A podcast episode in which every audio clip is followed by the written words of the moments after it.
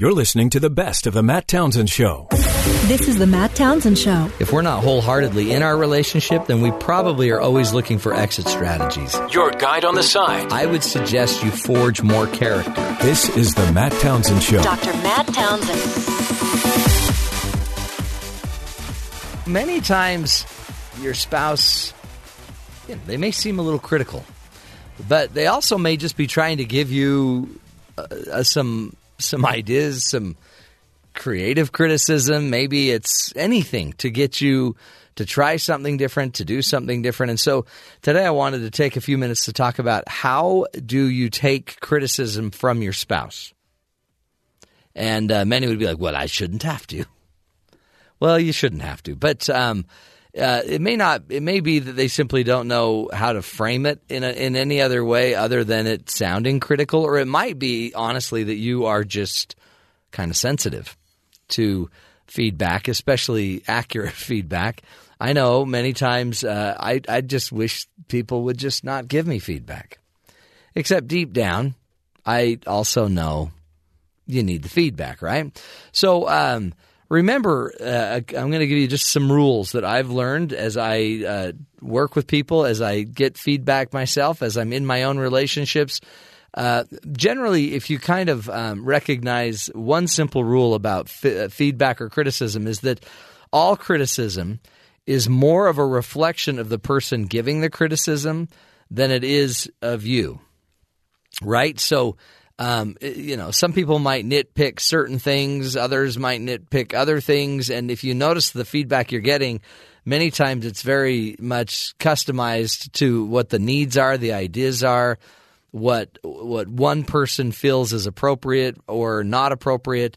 So it, it's not something you necessarily need to be offended by. It's not something you necessarily need to take um, any serious offense by. So, I guess recognize where the criticism is coming from. Recognize that you know if they're if they're critiquing how much money you make, you know there's probably a history here of of why they're bringing up money. And it might be that they came from money. It might be that they money's really important to them.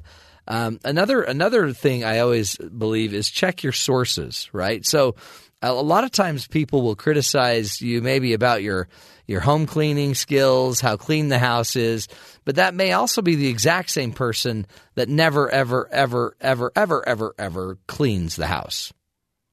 And so it's easy for them to maybe criticize, but they don't help clean the house. Is um, notice the notice when the conversation and when we're getting the feedback uh, if the criticism is coming in in the most angry, volatile, negative, ugly part of the conversation, I wouldn't weigh it so heavily, if that makes sense.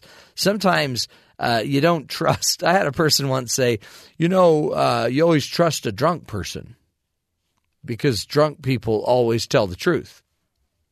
And I'm like, you know, kind of, I guess, but they also wet themselves and they also, you know, can't stand up straight. So I don't know how much I would weigh what they're saying when they're drunk. And it might be true to their heart because they're willing to say it when they're intoxicated, but it also doesn't mean it's any more accurate when they're drunk. It's also no more accurate when they're really angry. So if someone's really angry and then they get all critical, I don't know that I would weigh it as more truthful. What it might be telling you is, boy, when the, the, they are keeping some things back, or it also might be telling you that when they have no filters on, they uh, they'll say anything. Um, is your partner sometimes? Um, you might notice that you're more critical of your kids when they're doing things that you wish you wouldn't do right? So when I see my kids biting or picking at their nails, I get mad because I'm like, don't do that because I do that. And I want you to not be like me. Stop doing that. You're listening to the best of the Matt Townsend Show. Check your sources. Uh, there, there might be reasons why the criticism is coming out. Um, it also might be just their pet peeve, their obsession they may have been raised that you make your bed and you make it a certain way and it's made the minute the person gets up, it's made. And it's just, you know, that is just your spouse's pet peeve. And if it's their pet peeve, you don't always need to take that as, you know, normal or the law. One thing you could do too when somebody's trying to to push a lot of feedback or criticism on you is start looking for the truth in what they're saying. And so if you can find some truth in what they're saying, then what you could do is just take the truth, no matter how small, work on that, and disregard the rest. You know, there is power in being able to show other people that you actually can see truth. So when somebody says, Man, you spend a lot of time on your phone, don't immediately deny it. No, I don't. Find out where there's truth. You know what? I really do. I love listening to podcasts.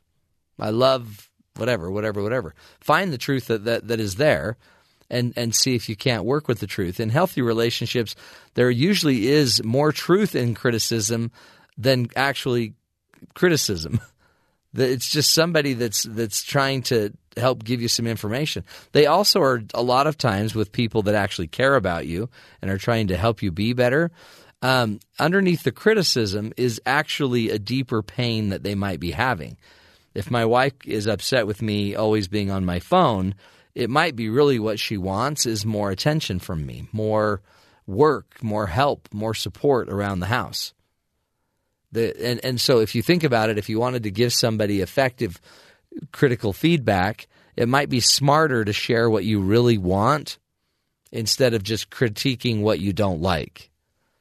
Sometimes it doesn't do any good to just tell everybody what you don't like to see. I don't like to see you on your phone, or why do we always eat the same thing every day?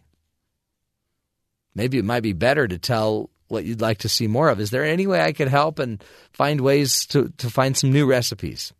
How could I help make a meal with a new recipe this week? That might actually be a better way to do it. So you could actually acknowledge what they're saying, admit uh, what they're uh, what they're what's truthful about what they're saying, accept it, actually appreciate what they're doing. I totally agree with you. I'm on my phone all the time. I admit that it's I a lot of times defer to my phone to when I'm bored or when I'm when I have downtime and, and I'm sorry it makes you upset. And I'll work on making it better. You're listening to the best of the Matt Townsend show. And then actually make a plan to, to do something better. Don't turn, though, as we're doing and getting feedback and critique from others, don't turn over your self esteem to the other person. They shouldn't have the on and off switch to you feeling like you're worth something. And a lot of this, I think, comes from just our childhood. If you know, if we if we would be critiqued by a parent and it impacted us as a child, and we felt you know put down and deeply unloved and uncared for, sometimes just recognize if you're feeling those same feelings today, that doesn't mean you have to take the feedback today like a child, like you would have taken it as a child 25 years ago or 40 years ago. You can actually relook at it today and put it through another filter. Maybe they don't know what they're saying. Maybe they don't understand how this is impacting you. But don't empower anyone to to change your moods consistently. You in the end are a you're an entity, you're an agent. You're a free agent quite honestly. And um, being a free agent allows you to choose how you're going to feel about the feedback, what you're going to do about the feedback.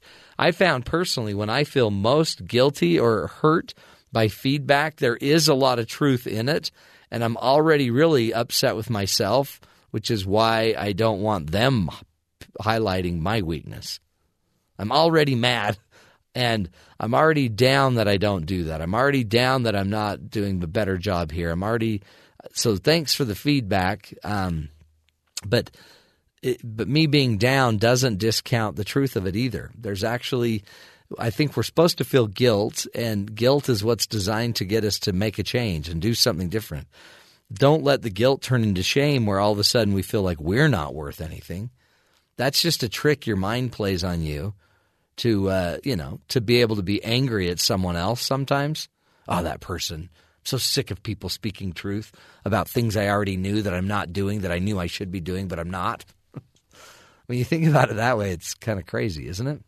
It's just feedback, folks. And uh, I get it. I mean, I'm very sensitive to it as well. It's just It doesn't elevate my life being hypersensitive to to feedback, and I don't want to empower too many people to uh, you know to have that kind of energy change in me. I don't want them to have those keys to just automatically make me feel incredibly happy or incredibly sad just by how they're responding. I do have a buffer inside of me that can reinterpret how things go. Anyway, interesting stuff, folks. It's a life of feedback. We're all going to get it one way or another. And interestingly, the more successful you get, the more powerful you get, the higher you get up on the ladder, the more people are sometimes trying to mix you up a bit, make it a little harder for you, and more people have an opinion about you. It's not always fun, is it? You're listening to the best of the Matt Townsend Show. So the importance of um, learning a second language.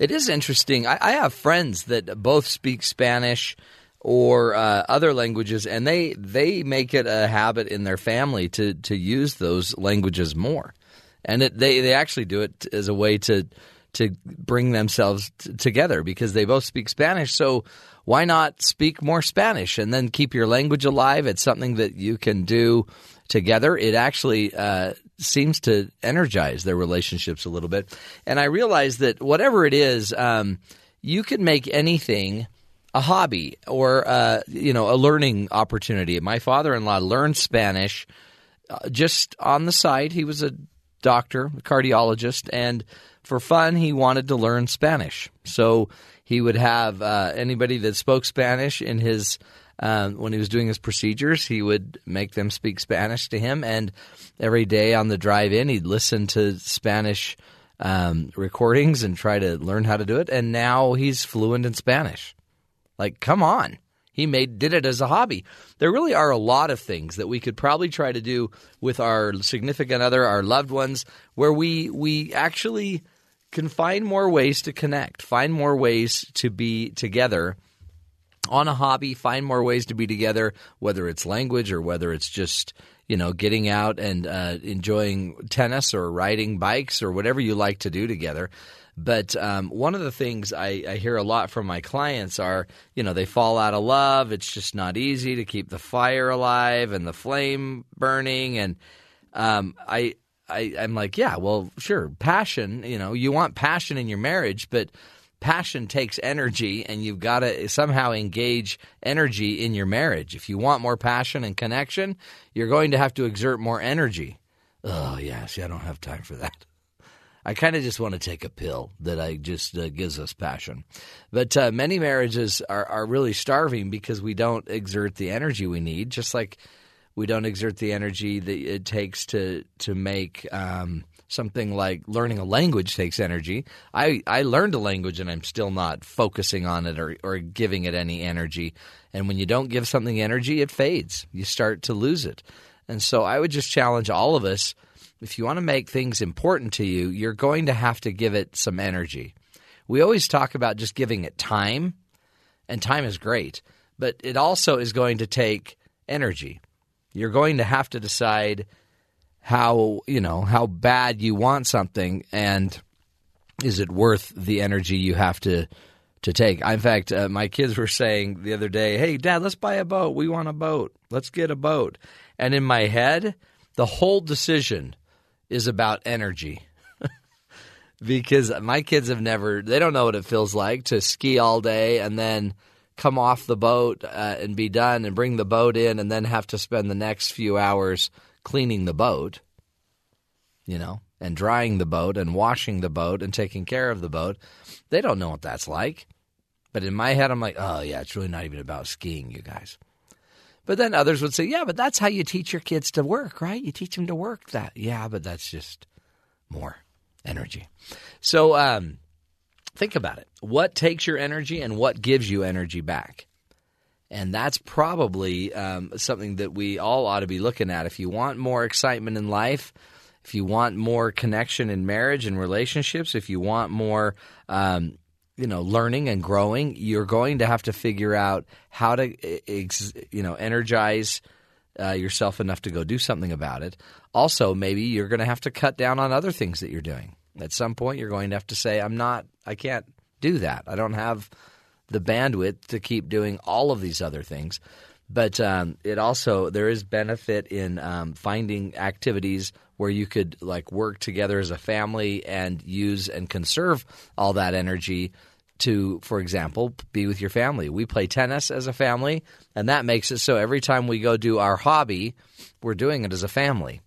And that all of a sudden gives us not only time together, but something that we can share together, something that we enjoy together, and uh, something that brings us a lot of peace. So life is good, and whatever it is you choose to, you know, you know, excel at or make a hobby or bring into your life, let's do it. That's great, and manage your energy as you do it and see if you can involve more people into the process. Then all of a sudden, your hobbies become something that are additive to your family life instead of something that divides you away from your family. This is the Matt Townsend Show, helping you be the good in the world.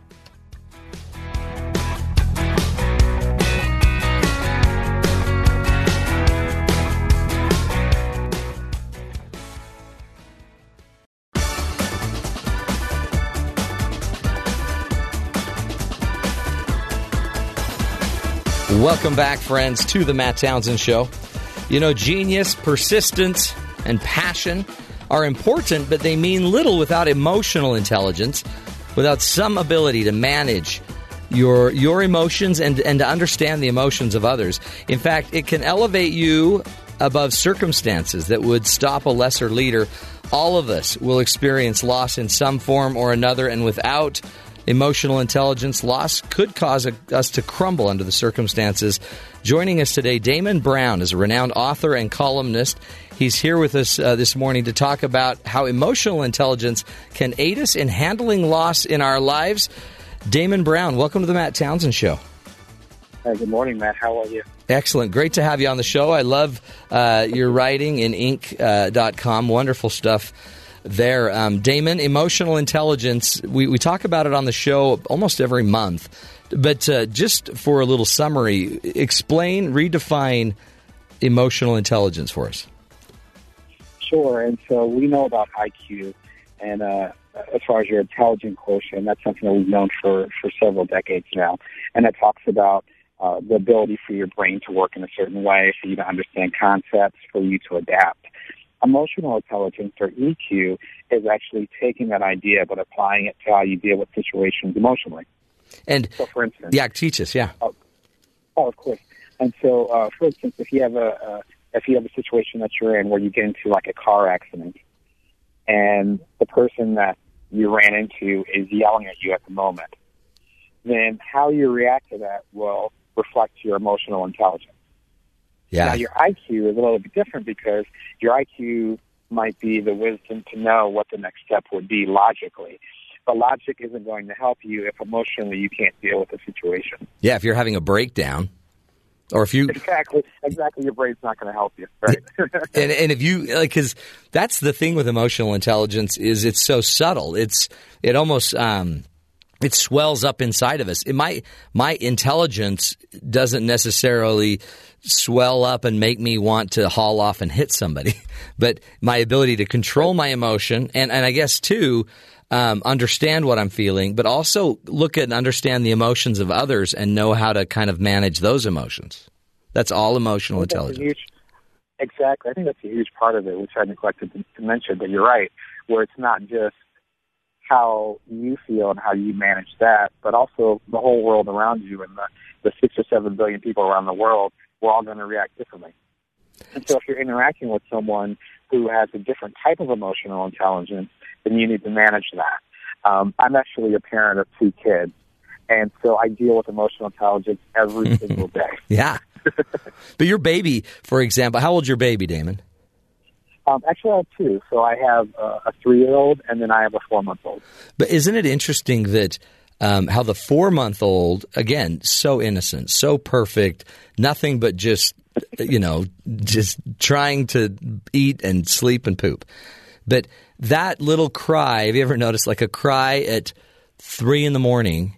When you hear that cry, your brain has a reaction and and you can almost sometimes feel. And by I have six kids, Damon. Um, so by the time you've done wow. this a lot, you your body st- you, you start noticing that something as simple as just a cry or a noise or somebody saying, "Dad, why are you doing that?" can create this reaction inside of you, inside of each of us. So that's why I think I, I didn't tell you we wanted to talk about this, but um, because you're you're into everything, Damon. As you as I go to your website, damontalks.strikingly.com, you can see your your content, your books on passion and understanding, connection, and communication. What do you think when we're talking about emotional intelligence about what you're seeing going on with Donald Trump? I, I think there's a low level of emotional intelligence, and I do think he's a smart man. Yeah. Um, I don't. I don't think he would have gotten this far if he wasn't smart. I think he's smarter than we give him credit for. Right. And I'm not. I'm not as big a fan. I'm speaking just from a yeah. objective standpoint. You know, you don't. You don't dumb your way to the presidency. No. It, it, it doesn't work like that. But he also he, he knows how to read people, right? So he's emotionally intelligent enough to know how to get followers, but he doesn't seem like yeah, he can control yeah. his own emotion, like when you make a funny comment about him. Well, you know what's funny is that that actually might be the part that makes him endearing to some of the population in, here in America, because you end up having someone who um, seems vulnerable and seems insecure. Yeah. And oh, yeah. Maybe he may not be, but he happens to know what to say for the parts of the population that like him. Right. Again, there there seems to be a strategy at play, and I think it's really important to understand that. Um, one of my favorite books is The 48 Laws of Power by Robert Greene. Uh-huh. And if someone was kind of confused about what's happening with Trump right now, I would implore them to read that book and better understand how people use power. And it's similar to um, I'm going to get slightly obscure, but I'm a big fan of the classic martial arts movies. And there's uh, there's a trope called the drunken monk, and what he does is he's a fighter, but he actually seems like he's drunk all the time. Oh, so he's always just hanging uh, around out on the street, seemingly drunk, but he stops a fight. Exactly. Yeah. And, and he ends up he ends up being the guy that you that's like you underestimate him. It's like, oh, well, he's he's the drunk guy. Whatever. We're not Yeah. gonna we're not gonna worry about him. And then, of course, by the end of the film, he's beating everybody up and he's saving the town and all these crazy things. I think it's very similar. Where Interesting. this is par- this is part of Trump's persona. Yeah. Like this, you know, I've been observing him for several years, not even several years, probably a couple of decades by now. And this is his persona, the persona you see on The Apprentice. If you go back to um, The Art of the Deal, Right. came out in the mid 80s, which is controversial now because now the ghostwriter is disavowing the book. and so I, I just read about that in the New Yorker. That's fascinating as a as a writer. Um, but you, you see that it's always been the same trope. So the way that he's going towards the presidency is the same way that he made a deal with Taj Mahal over at Atlantic City. The same way that he, he presented himself with his uh, his ghostwriter Tony Schwartz, or actually his public ghostwriter Tony Schwartz, back in 1987 or so in the Art of the Deal. So it's kind of the same pattern. Hmm. If you look at the history, Yeah. it seems to work for him. So I don't know if he's going to get the presidency, but I definitely see what he's doing. I don't think we should underestimate it. Yeah. Well, have you ever written that? Is a great. You need to write that as an article. Have you ever written that in your article? No, no, I I generally stay away from politics. I bet. but but emo- I mean, emotionally intelligent wise, that's such a great example. Every nobody paid any attention to Donald because he was he was just the drunk dude making a scene, and the next thing you know, he's he's in the final two. Yeah, and, and I think that that's something that um, that many of us can relate to. Not the drunken monk part, but that many of us can relate to, as far as some of the most interesting things we've done has been when no one was watching the door. Mm-hmm. And so I know for myself, I've written 17 books, and a lot of the books that I wrote early on, they were totally under the radar. People weren't really talking about me. People weren't paying attention. People didn't know I wrote books. And so that really allowed me to develop a style. And by the time I got notoriety, I already had a half a dozen books out. Man, And that ended up being to my advantage because then my older books ended up selling, and I was actually developing my own voice within the way that I wanted to do it. Um, I don't know if that trumps past, no. but it is one of those things where if people knew that he'd get this far in the presidency, he wouldn't have made it this far in the presidency. Exactly. Yeah, they're like, that guy's not even drunk. He's just that out of control. That's so true. Yeah, I knew you'd have good insight on this. Um, Kate, we probably ought to get back to your the article about emotional intelligence because the the ability to recognize my emotion, share my emotion, manage my emotion, understand other people's emotions. You you posit that that could be one of your greatest advantages to handling loss, to handling tough times in your life. Hundred percent, and it's really about reframing, reframing your experience. And I'm a storyteller. You're likely a storyteller. Yeah. So we have that. We have that advantage, where if there's something really challenging happening in our lives, we can frame it however we like, and that's a very useful tool. For instance, again, if I end up being in a situation like a car accident or something to that effect, how I frame that will totally change how I react to that. So if it's something where, well, I need a new car anyway, then it's like, okay, well, that's the loss, but this is prompting me to change, and that's something I should have done before. If I look at it, if I look at it as I have very bad luck, then that might prompt other bad things to happen Mhm. because everything I look at will be within that framework. It's something so as true. simple as that. And right, and creating some type of context for yourself. Um, I'm a really big fan of context. So things aren't isolated inc- incidents, but they're actually fit within the context of something bigger. And my belief is that you create whatever that context is.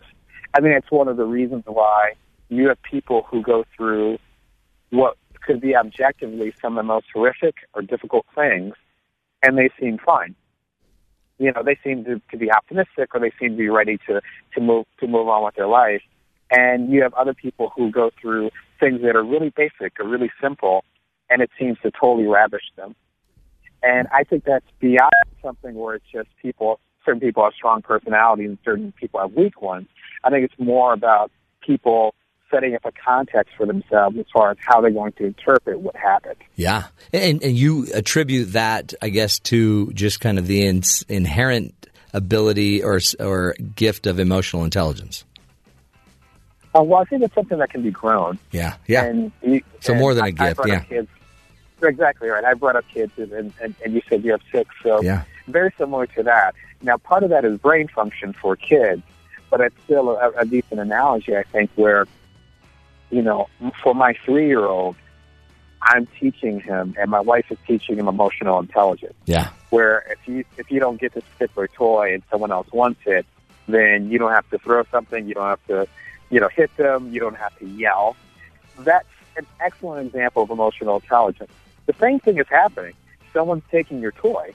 right. How you react to it is very different, and that's something that can be learned. And that's why, with parenting, that's why with um, I serve as a mentor to to different startups and to even to, to some kids, and that's why mentorship is so important. That's why having good guidance is so important. And I think having a higher emotional intelligence is something you considerably work on, um, and it's a constant thing. Uh, one of the columns that I have for um, for Inc. magazine online is talking about how we still make bad decisions even though we have high emotional intelligence. Yeah, And that's because that's because it's always a sense of growth. You're not going to be 100% emotionally intelligent all the time. Like that's just not human. yeah. You're going to have a bad know. moment here and there. Exactly, of course. And I talked about that briefly where um, I'm a big fan of Brene Brown. Oh, I am and too. she has these right and so I've been involved with the TED conference. I've seen her speak at TED a couple times and she's just absolutely amazing. Okay, Damon, hang on one sec. Damon, we got to take a break, but I want to come back, Okay. continue the discussion about Brene, also get into uh, more of uh, storytelling and how we control our story and learn from you as a writer how we can cr- write a better story out of our lives. We're talking with Damon Brown from damontalks.strikingly.com. Also, just go to damonbrown.net. And uh, we're going to find out more about emotional intelligence and how it can uh, help you lead your life. We'll be right back.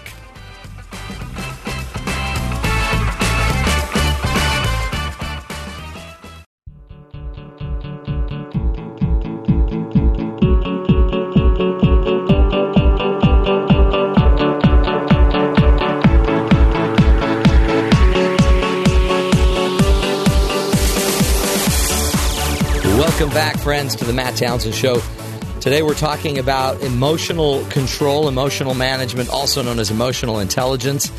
And uh, Damon Brown is joining us. Damon is a writer, a columnist. Uh, he's written many, many books, um, and if you, he's a speaker from TED Talks. If you've gone to those, he's also co-founded the social meetup app Cuddlr, um, while being the primary caretaker to his uh, infant child, and now he uh, he now has two children and raising their his beautiful children and trying to teach them how to as they grow up how to manage their emotion even more effectively. Damon Brown, welcome back to the show. Thank you. Great to have you.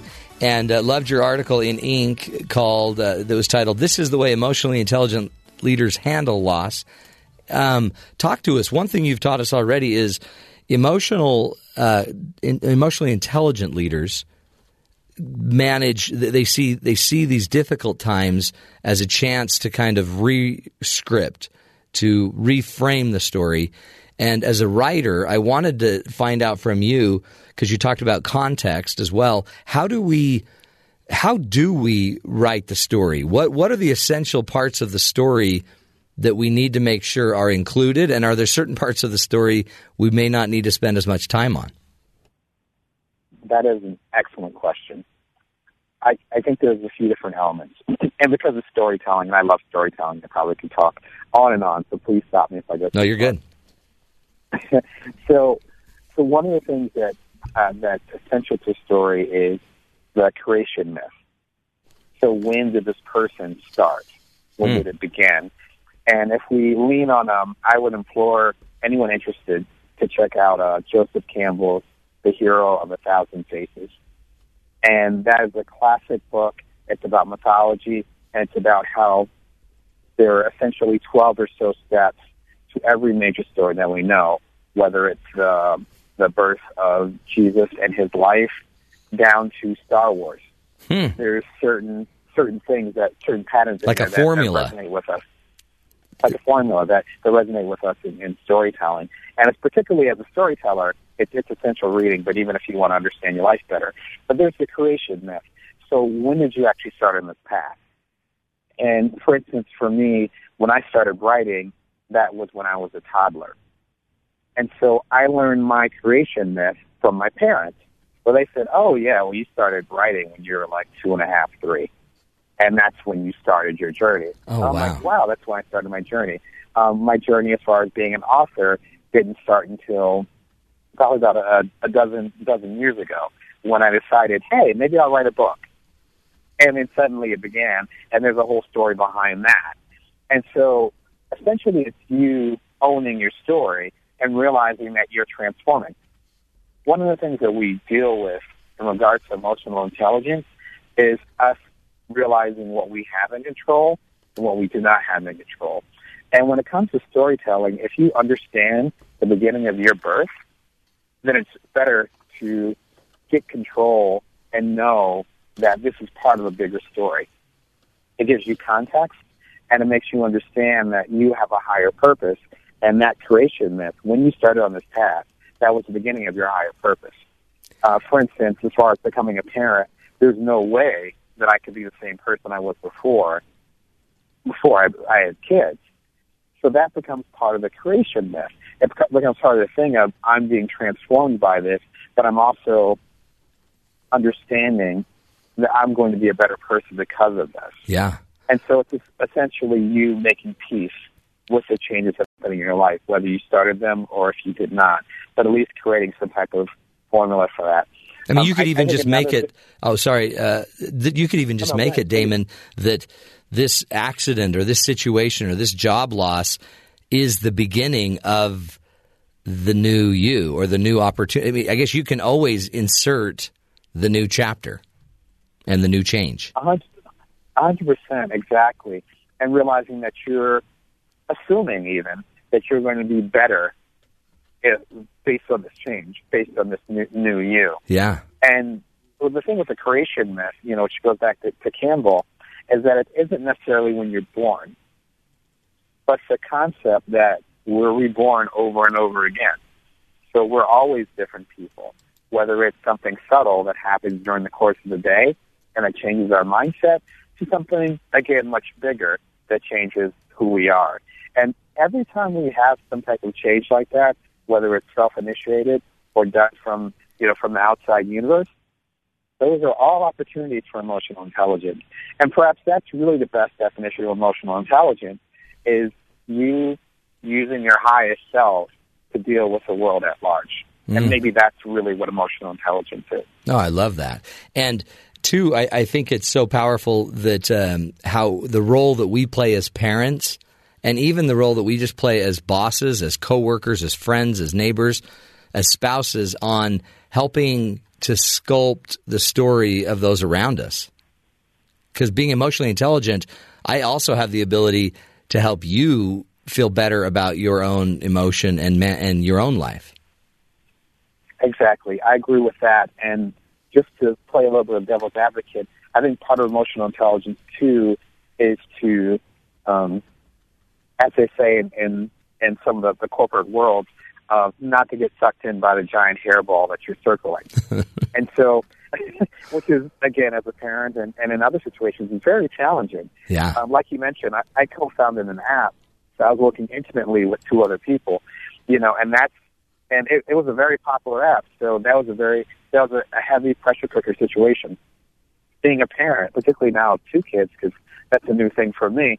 You know, doing that very intense situation you know, because now you have two kids and you have six, so you understand. Oh yeah.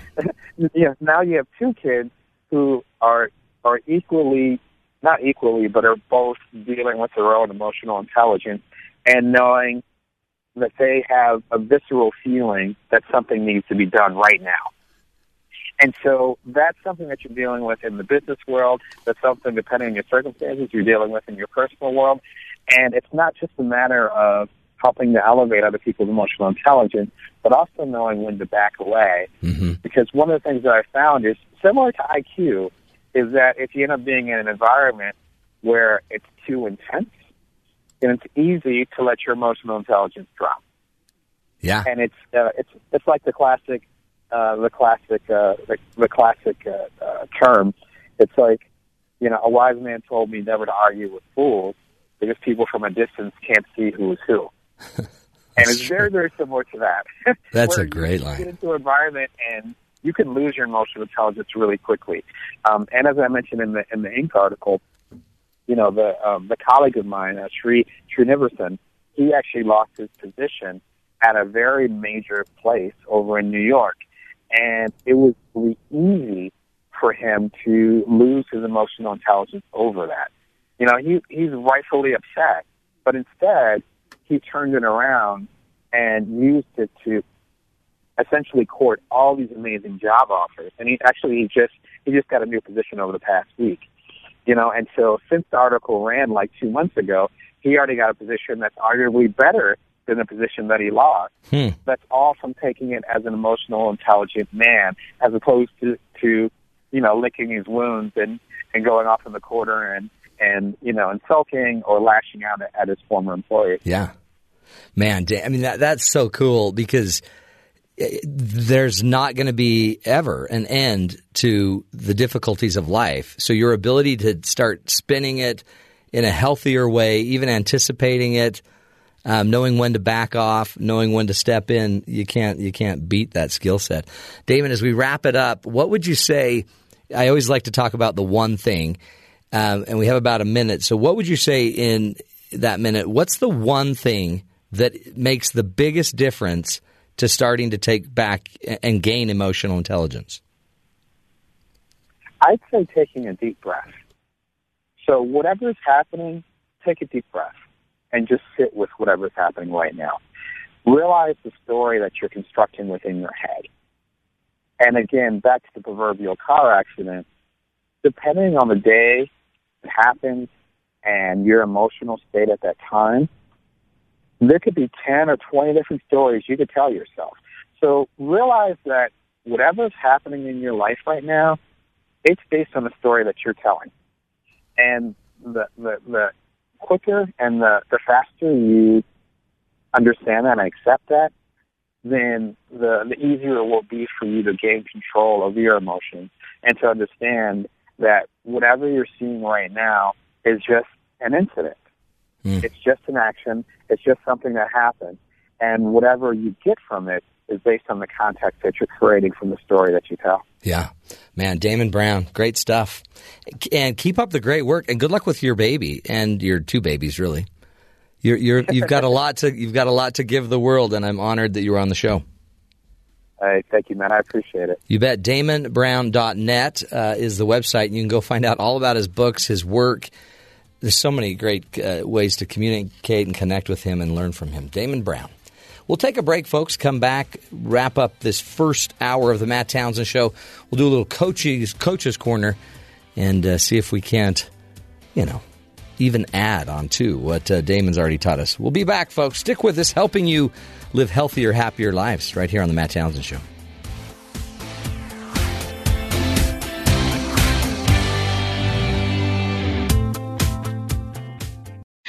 What's the matter with you, boy? You too stupid to do what your coach tells you? Because life doesn't come with a handbook, you need a coach.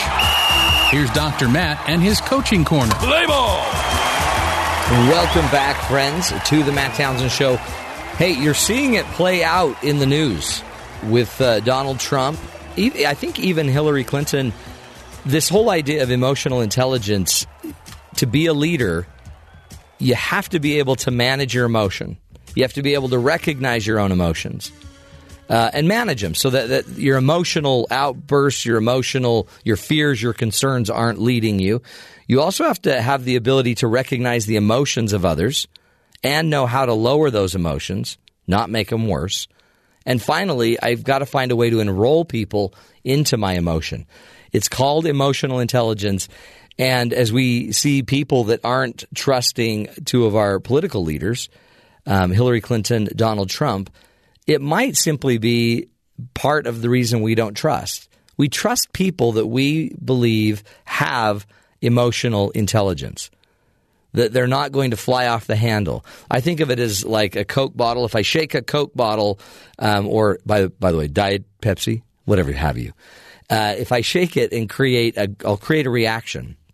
But if I hand you the bottle and you know I just shook it, you're not going to want to open it. You're not going to trust the explosion that's going to take place. So if you're out there and you feel like people don't listen to you, they don't necessarily trust you, they stay away from you at certain times, it might be that they're sensing that you aren't safe. You're not a safe person because you can't control how you respond in certain in certain cases.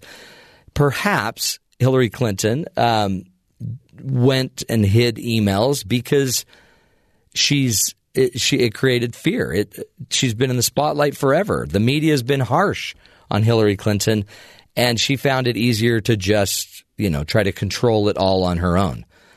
Nonetheless, people don't trust her because of that. Donald Trump ends up saying whatever he feels, and if you make a, make fun of him or jab him, he reacts and crushes you, thinking that that's a manly move. The problem is deep down, we don't trust people that aren't predictable and safe. And it's not something that you can just intellectualize. There's a gut reaction that people have to, to unsafe people. And it goes back to the days that we had to live, you know, as a tribe. And if somebody was a loose cannon in the tribe, by the way, more likely to create problems, more likely to end up dying and more likely to being kicked out of the tribe. So, emotionally intelligent people, it's a huge advantage. It is something we should be teaching our kids, but don't just pass it down to the kids. First, look at yourself. Do people trust you and your ability to manage emotion? It might be a good thing, too, that you look at your political candidates. Do they possess emotional intelligence? And, and is that one of the reasons why you trust them or you don't trust them? It's not going away, folks. It's part of who we are, and it's actually a huge driver of success. We'll take a break. That's hour number one of the show. We'll be back next hour. More ideas, more information to help you uh, live longer and lead healthier, happier lives. We'll be right back.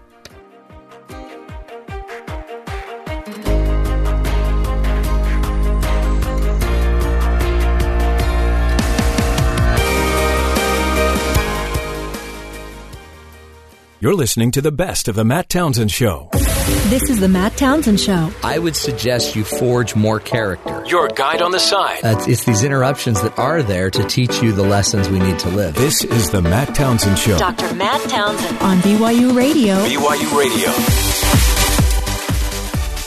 As we talk about uh, positive psychology and uh, that happiness movement that Daniel was talking about, it really is.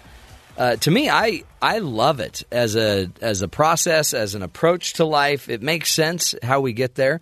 We do need to pay attention and make sure that uh, we're not just telling people that they, they just got to hunker down and suck it up and and be happy.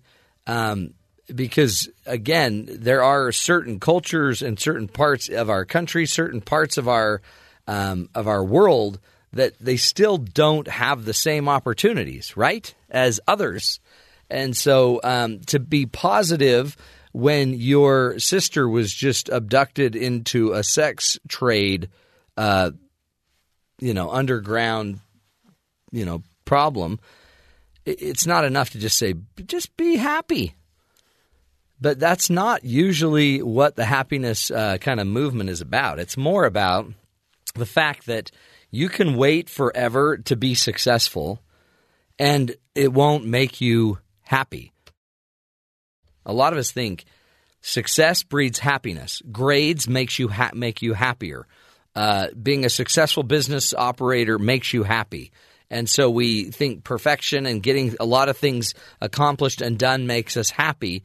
And we've trained that into our children. We've trained it into our brains, our minds that accomplishment is happiness. Uh, and, um, uh, you know, control is happiness. And in reality, what you'll find out in all of the research on happiness is it's it's not quite that way. Usually what the key is is happy people that find the method to find happiness in their existing life, those people tend to be successful. It's not that success breeds the happy, it's that happy people breed success. And that's some of the latest research on the subject. Um, so, a couple of rules. I call them the ABCs of happiness, and they're very basic ideas. But the A of happiness is to appreciate today. We need to appreciate what is happening with us right now. Appreciate your life right now. Happier, happier people appreciate what's going on in their life. They actually appreciate what they're good at, and they're very they're very tuned in to what they do well they appreciate their strengths. They understand what their expertise is and what they know how to do. And they know their character strengths. They know their values and their beliefs. They also appreciate others and they see what others are doing. You're listening to the best of the Matt Townsend Show. Happy people um, appreciate the fact that others are part of their life, part of their team, and they can see the good in what's happening and happier people appreciate the positive, not just that everything is positive, but they see the good that is happening daily. And um, the ability to see the good every day tends to change you, right? We can leverage good things. If, if we have more of a negative mindset, then all we tend to do is pick up all the negative. And um, a, a lot of pessimists would say, well, yeah, well, that's the best way to be, right? Then you're not going to be taken advantage of. Yeah, but not being taken advantage of does not make you happy. It also does not make you a great business person to play every interaction as, as a way that to make sure you're not going to get harmed. At some point, you have to actually go reaching for the other things, the other benefits. So uh, the A's are to appreciate what is. Um, the B's of life uh, are really about believing in tomorrow. Happier people have a strong belief about what their future looks like and they they want to be a part of their future and they want and they know what their future should look like. They have a strong belief a strong hope in what they can accomplish and do um, tomorrow. And uh, that means they have a strong connection to their purpose in life. They they have a mission.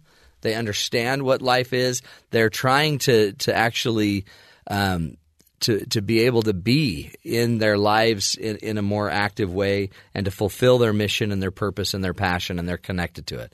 And really, that to me is one of the, the greatest, I think, benefits of this whole uh, happiness movement is to know that you have a life that's pretty powerful. And if you can believe in it, uh, in tomorrow being a good thing, it's awesome. In fact, they actually define happiness as an experience of positive emotion. It's pet pleasure combined with a deeper feeling of meaning and purpose. So ask yourself, do you have more meaning in your life? Do you have more purpose in your life? Because if so, you're probably going to be happier. And the C's of happiness are simply to connect deeply with others.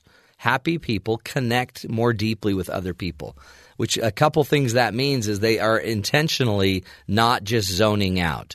They don't just numb themselves with media, with technology, with Netflix. So they turn off their numbing and uh, they don't just try to medicate themselves away. They don't drink themselves into oblivion. They don't. Uh, they don't. They don't just phase out every night and turn off every night. And they also connect deeply with other people, which is hard for many because they they don't want to be vulnerable. And so we, these are the things we've got to work on: appreciating what is, believing in what will be, and connecting along the way. ABCs of happiness. You're listening to the best of the Matt Townsend Show. Whether we're talking about global warming, whether we're talking about you know international politics or famine or whatever is going on in the world, as we just learned, the more information that we can gather and garner, the better, right? But instead, uh, a lot of us feel very comfortable with minimal information and then maximal uh, uh, beliefs and um, and argumentation and all of these other things that go along with what complicate our lives, what complicate our relationships. Isn't it crazy that many times when we have when we are the least informed, we feel the very most confident? I uh, talked the other day about Fortnite, a video game all the kids are out there playing, and um, a lot of parents don't like it. They just don't like it.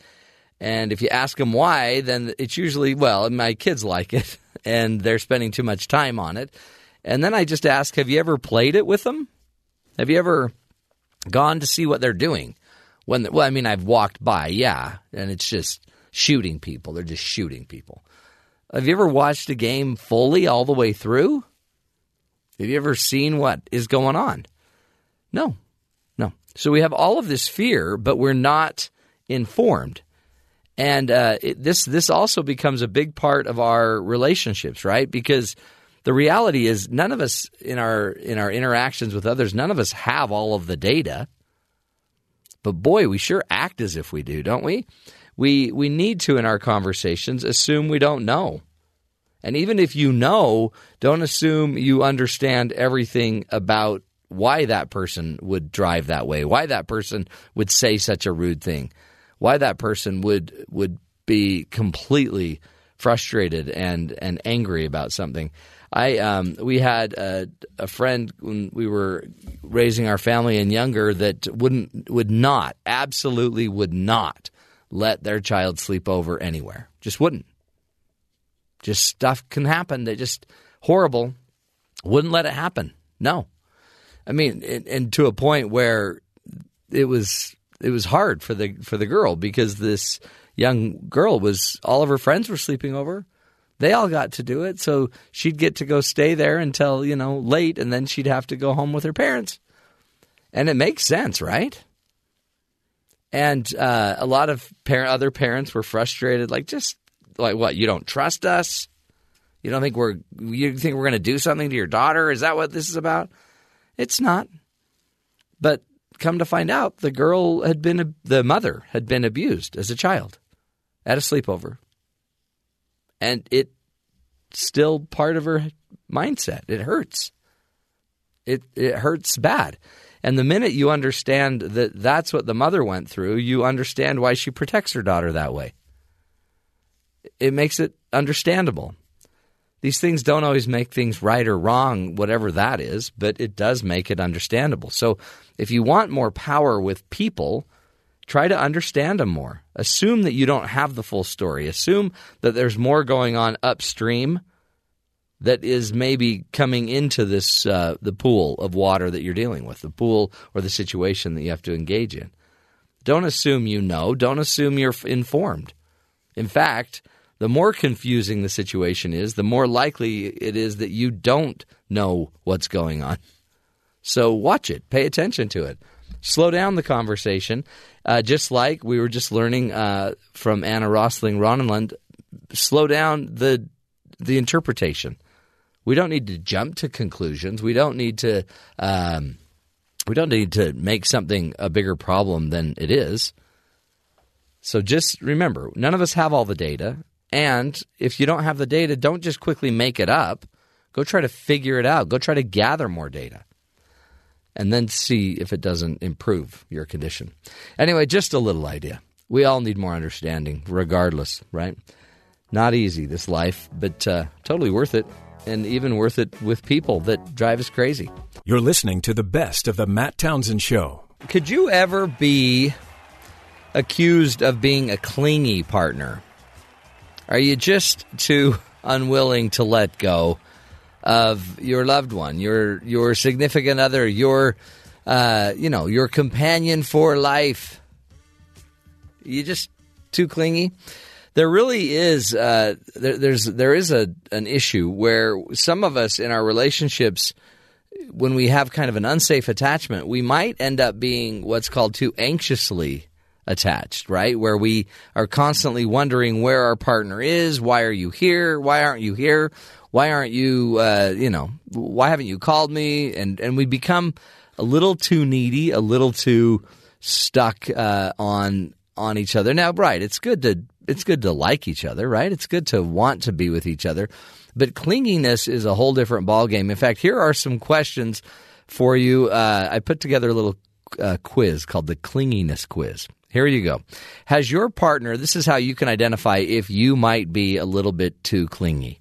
Has your partner expressed concerns that you're clingy or needy? Have they ever told you you just you're just a little too needy? Do you get depressed or anxious when your partner isn't around during the day? Like do you do you miss them so much that, you know, you get a little depressed? Do you place unrealistic expectations or demands on your partner because of your concerns? Do you put like a demand? And I've had clients that have demanded that their partner text them three times a day. Do you feel like you are less valuable and or less important because your partner is more independent than you are? You know, because the mere fact they want to go out and you know do something, you know, go golfing, does that terrify you? Well, what am I going to do all day? That takes three hours. Uh, are your thoughts or and fears keeping you from focusing on other things? Can you not move on and go do your other work that you need to do because you're too worried about what your partner might be doing? Do you have a childhood history of abandonment or trust issues? Do you, have you ever felt like your your parents maybe weren't there for you and you know, you've known for a long time that you you just have a fear of people not being there for you? And do you suffer a strong, consistent sense of fear of losing people who are close to you? Do you worry that people might die, that people might not come back? Because if you do, you may have other issues going on, like an attachment disorder or abandonment issues. And that's where, you know what, if it's just fine, we'll work on it, right? But uh, one of the keys would be to get to the root and to go get some help. It's a perfect time to go get a counselor and let the counselor help you figure out what's going on, why are you so clingy, and what, what really is the deeper fear. Because you might think that holding on to the one you love is the key, but the tighter you grip, the more likely you are to lose the one that you love. And so we want uh, to be close to our partner. We want to show that we care. In fact, we, in the Bible, we even talk about you've got to cleave under your partner, right? Your spouse, and unto none other. And um, I, I, looked up the word uh, cling and the word cleave. Listen to this. Cling means to hold fast to or adhere closely to something as by gripping or sticking in contact with it. Uh, to cleave is to adhere closely or stick and cling, to remain faithful to it. And also, um, the word cleave is also a verb which means to part or split. Like a meat cleaver uh, is something that splits um, between division lines, natural like division lines, right? So, um, to be uh, to cleave unto someone means you actually do stick. You remain faithful to that person, it also means that um, at some point you don't you, you've got to be independent enough to have your own life.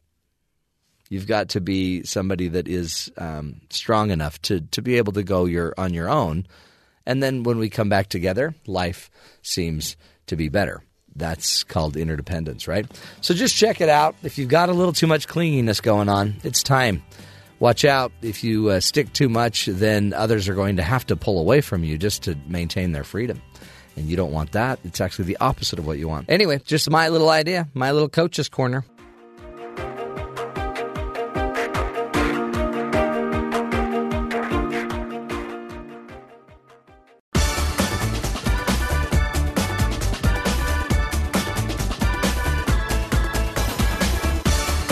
Welcome back, friends, to the Matt Townsend Show. You know, becoming successful, it's a goal for many of us.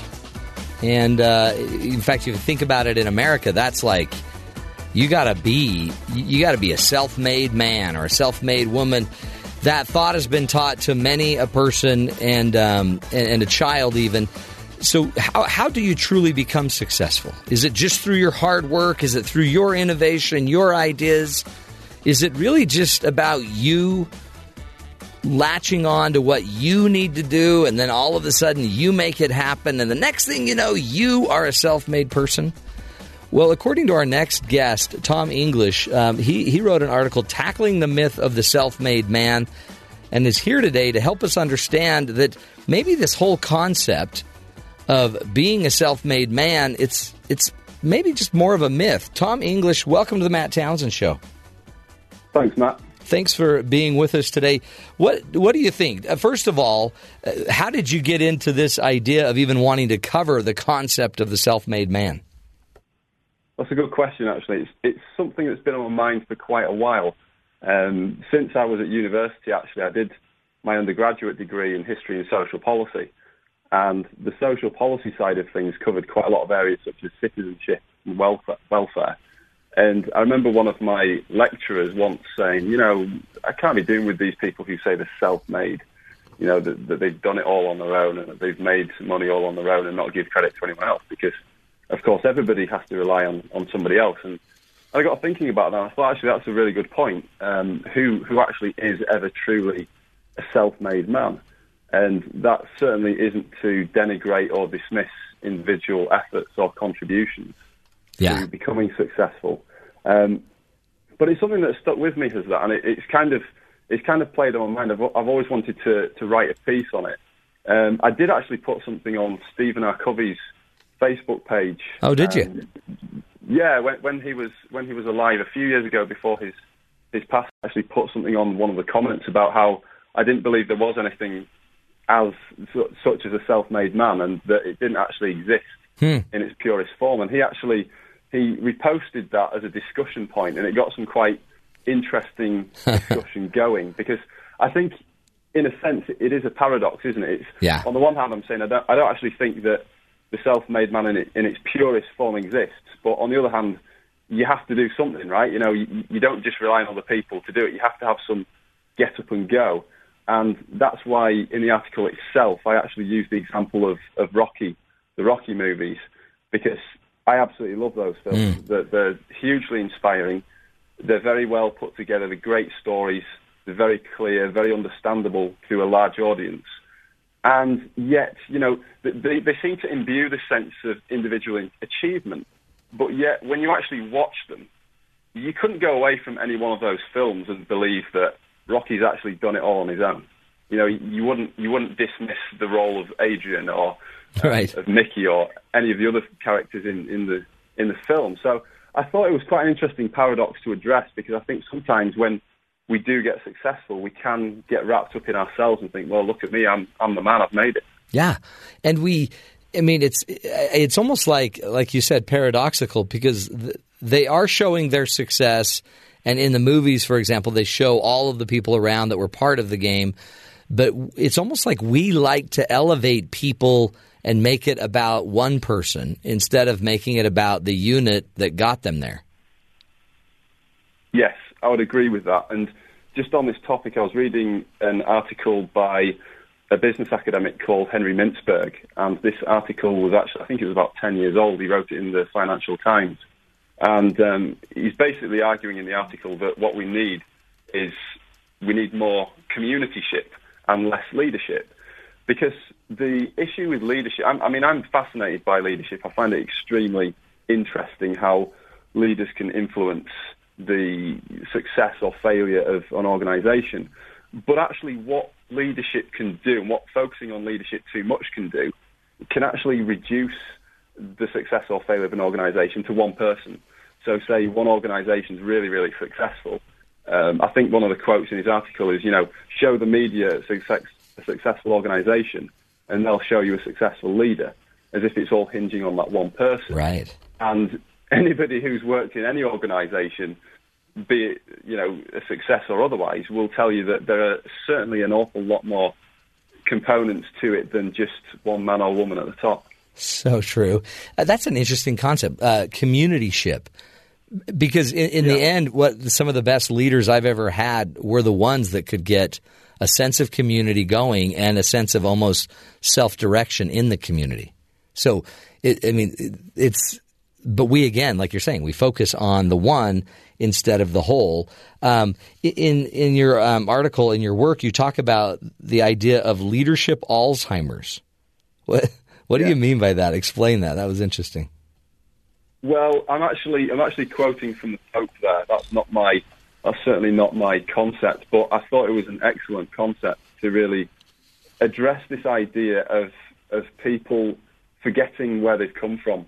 Um, you know, once people get to a certain level of of success or elevation, you know, it's the idea that people forget where they've they've come from, and more particularly that they've forgotten who has helped them to get there in the first place. And I think an excellent example of of a global CEO who hasn't done that, he hasn't fallen foul of the leadership Alzheimer's, is actually SAP CEO Bill McDermott. And his his biography, Winner's Dream, is actually a great example of of a leader who's you know he he started out as a sales exec for I think it was Xerox or somebody like that, and he's you know risen through the ranks to become the chief executive of the largest I think they're the largest software company in the world. And he talks in that book about looking after your ecosystem. And what he means by that is particularly in business, and sales can be related to business as a whole. Um, what, what, he means by ecosystem is thinking about what needs to happen to make things work, um, where where the dependencies are. In his case, when he was selling photocopiers, he talked about how he needed to form relationships with, with doormen in hotels to get into hotel lobbies hmm. and to set up his ex- exhibitions there. Um, for me, I work in sales in my day job.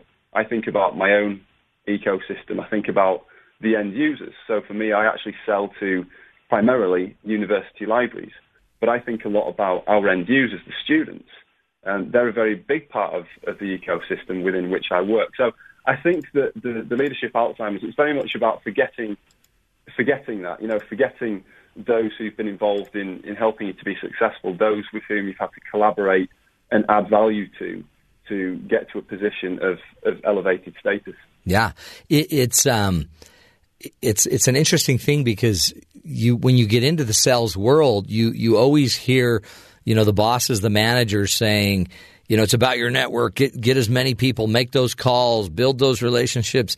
And yet, when you start killing it and making it big, it you don't necessarily think about the people. Is that just our pride that kicks in, or or what is it? Is it is it us just trying to manifest the myth of the self-made man?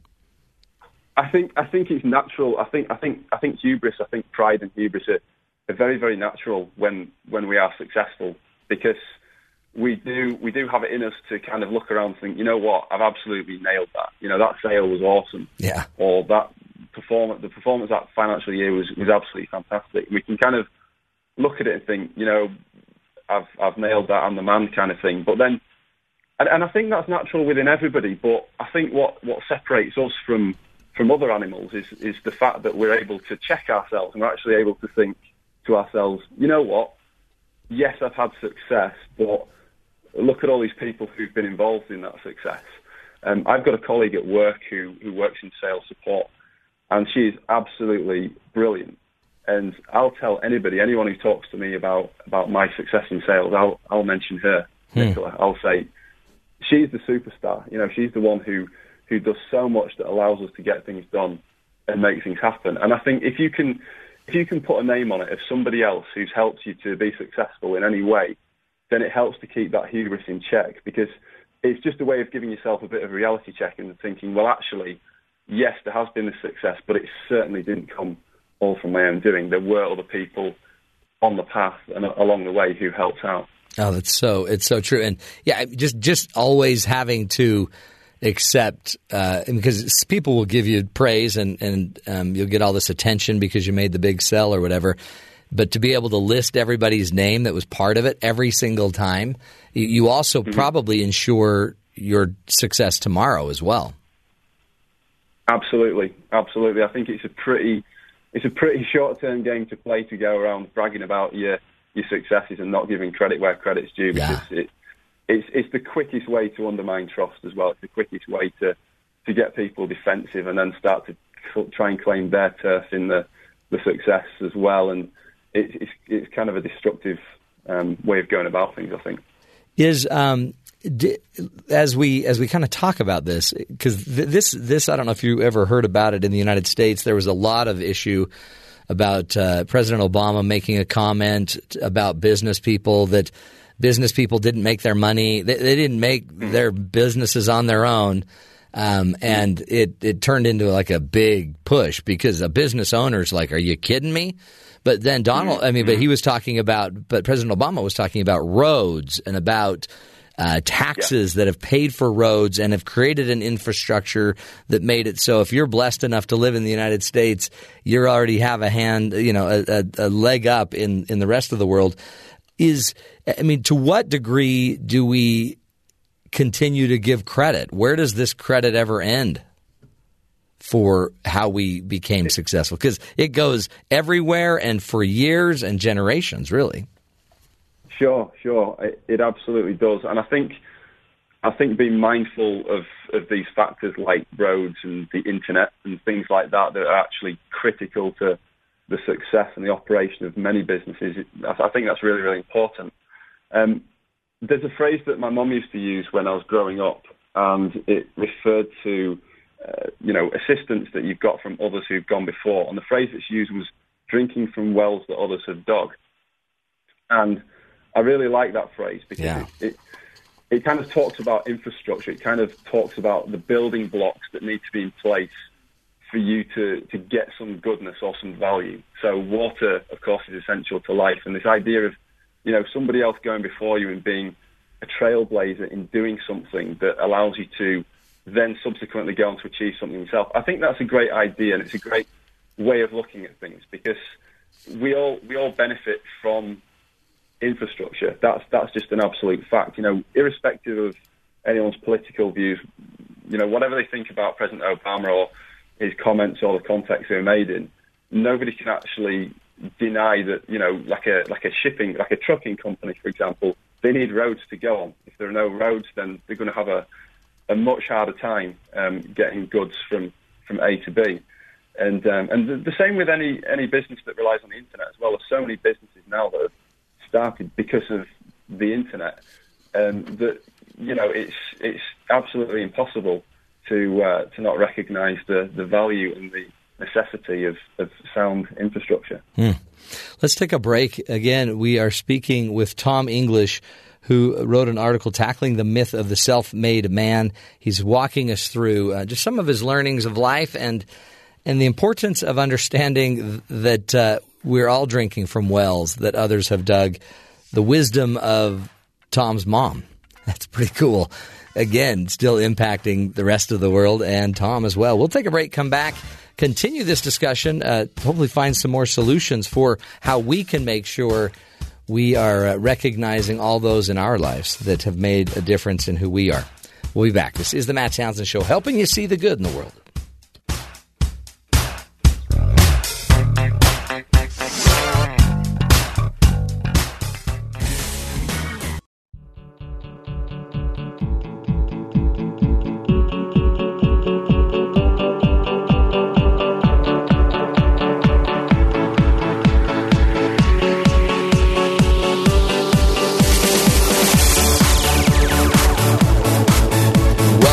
To the Matt Townsend Show.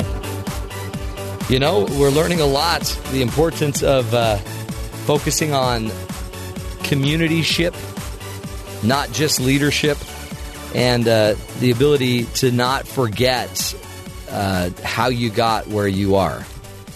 And there's something powerful, I think, about being able to stay connected to your ancestors, to your history, to everything that makes you be able to live the life you're living today. And I think the minute we disconnect from that, we're in trouble. Tom English is joining us.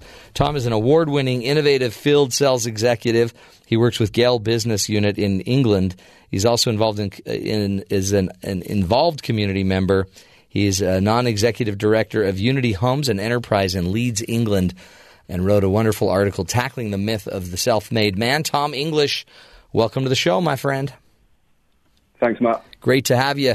Talk about the uh, the way that just some ways that you've seen to stay connected, to stay connected to the idea of being a community made man, you know, raised by the village man instead of taking it all on and, and thinking you're the cat's meow. Good question. Well, some years ago now, I'll say some years ago because it's actually seven years ago, um, believe it or not, but it's seven years since I became a non-executive director at Unity Housing Association, and that was a purely serendipitous opportunity.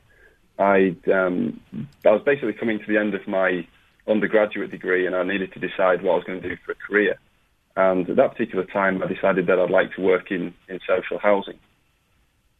And so I did. I actually did a master's straight after my undergraduate degree in social housing, and that led me to an opportunity to become a non-executive director, a board member at Unity Housing. At the time, I thought, you know, are you crazy? Why are you asking me to be a board member? You know, what, what do I know about life? I was I was a 20-something-year-old guy.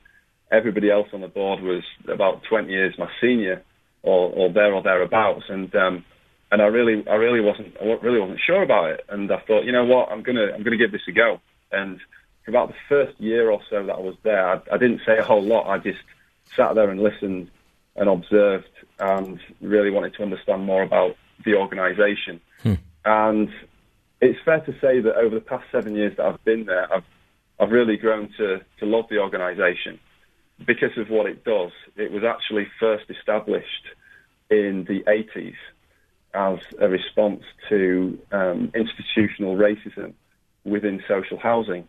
It's actually what's called a black and minority ethnic hmm. housing association. So it's got a particular focus on black and minority ethnic groups within the community who were disproportionately disadvantaged through um, discriminatory practices that were within um, the social housing sector. So that was kind of where its its roots lay, and it's it's remained a very, I would say, a very strongly community focused organisation.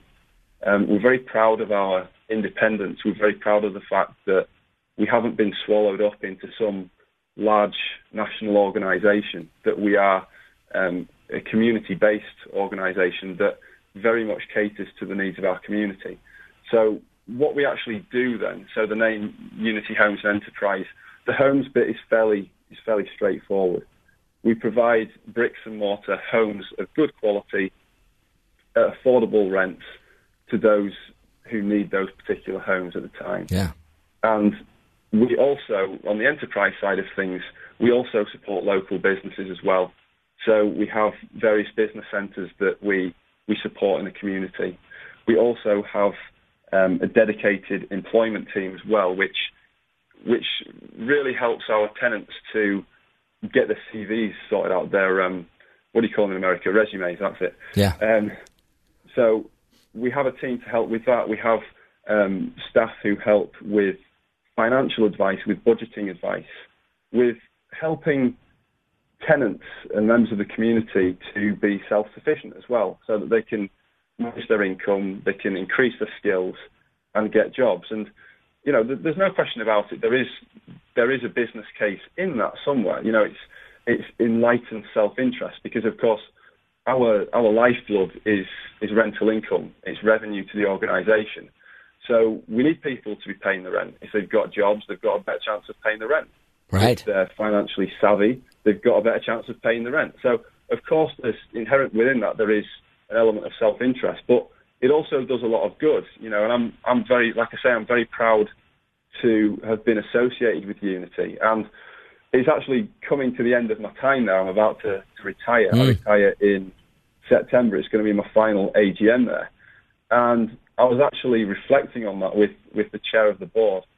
And she was saying to me, you know, so, so what have you made of it over the past seven years? And it was quite a, an interesting thing for me to say, but the words that came out of my mouth, unrehearsed, were, this place is sacred.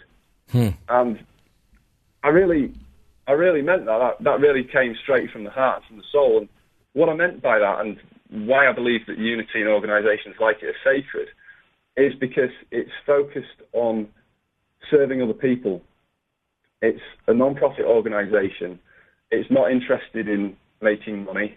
It's not interested in, in profit or anything like that. It's it's motivations motivations of my fellow board members to help people, to help the organisation to be better, to grow, so that we can help more people. And you don't see, or I don't see a lot of that in the world at the moment. If I'm, if I'm perfectly frank, you know, this is just yeah. my anecdotal evidence. I see a lot of people trying to monetize things all the time. You know, they're trying to look for an angle. How can we make money out of this? Mm-hmm. You know, how can we charge for this? Whereas at Unity, I, you know, I sit at a board table with about, gosh, I think there's about 11 or 12 others, um, maybe a few less than that. And I see passionate people. I see people having, you know, real serious discussions about strategy and how to help things in the community more, how we can be better, how we can improve. And, you know, it's all for the purpose of, of making the world a better place, but making the world a better place, not, not overextending ourselves and trying to fix every problem that exists. Yeah. But yeah. working within very clearly defined sphere of influence. Tom, do you sense um, that, because as you were telling that story, you have this long history. You have you're you're one that institutionally in the organization has a lot of these connections over the years. You saw the beginning, the middle, and to the present. Um, I wonder sometimes if we we forget. Uh, like we might forget kind of what created your organization simply because when Tom English is done and retires from it and moves on, others may not they may not have seen that history. They may not have remembered those names or those experiences. And I wonder if sometimes we we create the self-made myth simply because we are all we're always with ourselves, but we don't always see the history like you did. Yeah, and, and that is that is a good point. I think I think context is really really important, and it's a, it's a conversation I was having with with our chair along the lines of, you know, how do we how do we keep this place special? How do we keep the integrity of the organisation once myself and others move on from it? And it's really, you know, recruiting the right people is really, really important. Recruiting the people who who have that sense of social purpose and who are really connected with that, who really engage with that. Yeah. Because history history is important. You know, we can't live our lives looking in the rearview mirror but we have to understand the nature of things. We have to understand the context of things. And that can be extremely useful in determining where we want to go as well and, and our future roadmap. So I think it's I think it's about perspective. I think it's always about making sure we have a sense of perspective and about being self-aware. And self-aware, I mean, if I talk about sales, self-awareness is one of those intangibles that is absolutely crucial it's, it's actually really difficult to measure self-awareness. I don't know of any definitive metrics on how to de- define or measure self-awareness. Right. But yet, it's absolutely crucial to building relationships, um, to things like sales, to things like leadership, to things like building trust. And I think the more that we strive for that, the more able we are then to deliver value and create value for not just for ourselves, but for others as well. No, I think I think you're right on. And the more the more we talk about it, like like you're talking, like we're talking about it, and allowing people to kind of become introspective into their own thinking, I, I think that helps as well. So, Tom English, you've, you've already you're already helping just by sharing your article and uh, your time with us. Thanks again so much for being with us. My pleasure, Matt. We've learned a lot. Keep up the great work. Man, I'm telling you, that's power, isn't it? Uh, there's power in community and communityship. talking about it, being aware of how you integrate with the community. So if you had to sit down and, and wonder what what's the key to your success, is it still just you? Oh, I just got I've got a work ethic you won't believe. Or who are the people associated? Do they need to hear? A, do they need to have a letter? Maybe a call? Maybe start writing down the people that are the key to your success. And maybe it's time to go thank a few of them. Who knows, huh? There's power, folks. We sink and we swim together. This is the Matt Townsend Show, helping you see the good in the world, remembering that you're part of the good. We'll take a break. We'll be right back.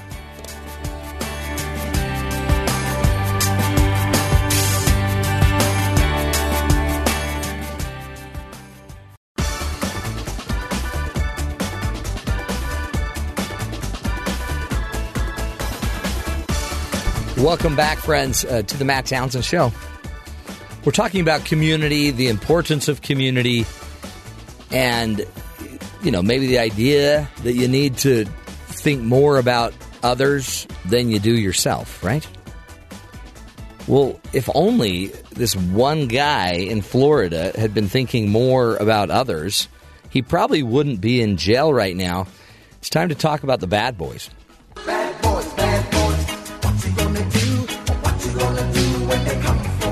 A 59 year old Florida man was arrested after police said he punched a swan over the weekend.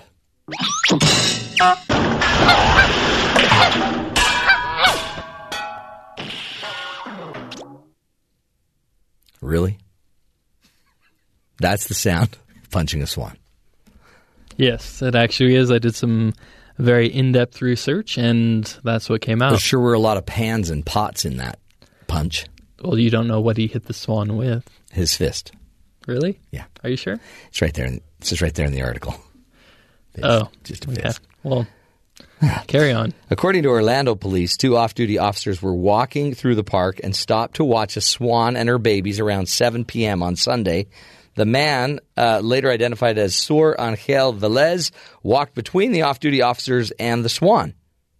You know, so probably closer to the swan than the cops were, apparently. And uh, apparently, the swan reached out toward Velez as uh, as if it were defending its babies. The officers said they saw Velez walk about ten feet farther, then turn around and walk back toward the swan before punching the bird. Just punching the bird. Police said the man began to run, but he was caught by the two off duty officers who then called police to report the incident. Busted. He's going to jail. What did the swan ever do to you? Swans can give you this look that's really, really maddening. Really? Mm-hmm. A swan. A beautiful, pristine white bird. I've had some experiences with swans. You, you ever been chased by a swan? Uh, by a Canadian goose, which they're pretty much the same thing. Except they're different. Well, a swan's just a glorified goose. the swan is the diva goose. Yeah. It's a goose with the diva complex. It thinks it's all good. It thinks it's. Mm-hmm. Yeah, I, I have no tolerance for that. Yeah, you. So then these the the swan gave you the the stink eye, mm-hmm. and then you did what? I just gave it right back. Okay. Yeah. Is that when it bit you, and you went to the hospital and had stitches? No, but it did chase me for about five minutes. Really? Yeah. Really? it was it was scary. Do you have video of this? Um, somebody does. Could you track that down for us? Um, track that down. I have a feeling the listeners would love to see that. Track it down. I'm not sure I want the listeners to see that. Well, we won't put your name on it. We'll just say some anonymous board op. That works for Raven.com. RavenIceCream.com. Hmm. okay, yeah, I'll do it. Okay, let's do it. Folks, don't punch swans. Don't fu- don't punch any fowl. No beast. Just you don't need to punch anything. All he had to do was say, "Whoa, that was scary. That little swan scared me to death," and then go home and tell your grandkids about it. Come on.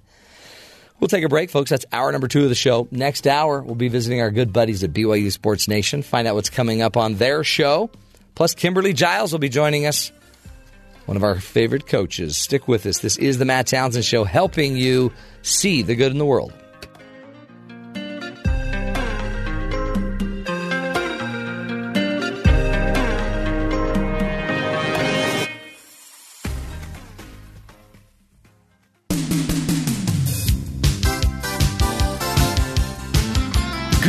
Morning. Welcome to Screen Cleaning. We've got a fantastic show for you here today. We've got a fantastic show every week, isn't that right, Cole? Well, we try. That's the voice of Cole Wissinger, who is now officially a staff member at BYU Radio, and we couldn't uh, be happier than we currently are that he's here wearing his X Men hat. In honor of Comic Con. Hey, we're going to be talking about Comic Con. In fact, let's start off with that today. Of course, we're not in San Diego at the, what is officially Comic Con. There are other Comic Cons that have had to change their name, I believe, right? The one in Salt Lake City is now a, a FanX. Yeah, San Diego's Comic Con that's happening this weekend is the Comic Con in the United States. Now, uh, we that's not going to stop me from saying Comic Con in Salt Lake. I don't know if I can remember FanX, but we're going to try to get tickets to that at least. Um, but there's a lot of exciting news coming out of Comic Con in San Diego. And uh, Cole, I know that you're probably excited about some of the DC news that's coming out. Correct. So, yesterday was DC's big day where they kind of got to unveil a lot of their new stuff and some stuff that we already knew was going to happen. One of their announcements was the actual pricing and details of their exclusive streaming service, the DC Netflix. Ah, man, everybody's got a streaming service these days. And they all cost money, Jeff. It's $7 and change a month or 70 some dollars a year. the Boy Scout troop at my church has a streaming service. so wait, how much is it again? About 7 bucks a month or it's a little cheaper if you buy the whole year at once, like it normally is. Now, are they rolling out with like a whole slew of programming? Because to get my seven bucks a month, you've got to have a lot of programming. Because what is Netflix ten bucks a month? But they've got an enormous amount of content. Well, and they've got some of the DC things as of now, And DC, Disney as well. and Disney as of now. Right. DC will slowly be moving some of their television products, The Flash, Legends of Tomorrow, Supergirl, uh, those over to their streaming service. But they are coming out with a couple new things. okay. One being a live-action Teen Titans, gritty, hard Titans. Now TV this show. is the live action of the Teen Titans version that you actually like. You don't like the Go version, right? well, the just the Teen Titans in general, yeah. Okay. But so yeah, we're on the eve of Teen Titans Go to the movies. Very kid friendly, very animated, very goofy movie that's coming out next week that's for kids. But this Titans TV show that's coming out on their streaming service is rated TVMA, Uh-oh. which is kind of the TV version of R. And in the short little trailer that they had, you had Robin swearing and it, this is this is not your teenagers Teen Titans. don't you that's think important. that's don't you think that's going to be confusing to a lot of parents that haven't lot of seen kids this trailer? as well, yeah. Sure. Hmm.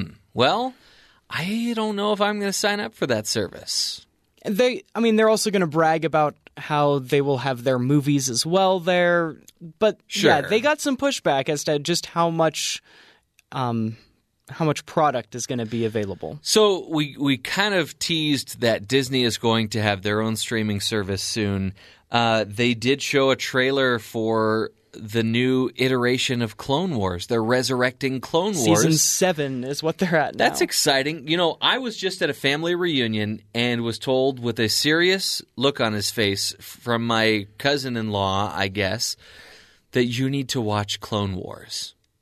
And I I thought maybe he was being a little silly at first, but no, he was dead serious. no, it's a really good show. Okay. I mean, I, I know that's that. that's where we learn about what happened with Darth Maul and all that.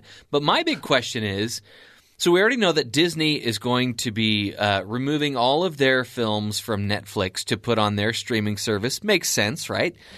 Does that mean if they acquire 20th Century Fox, I don't know if that deal has gone through yet. Oh, but there was news about that this week because Comcast officially pulled their offer, which means it's, It's an off the table. It's an inevitability that oh Disney no! will get. So does that mean Fox. all of the 20th Century Fox movies are going to be removed from Netflix to be put on the Disney streaming service as well? If it does, I might also be leaving Netflix to go to the streaming Ooh. service as well. Okay, let me give a very appropriate Darth Vader.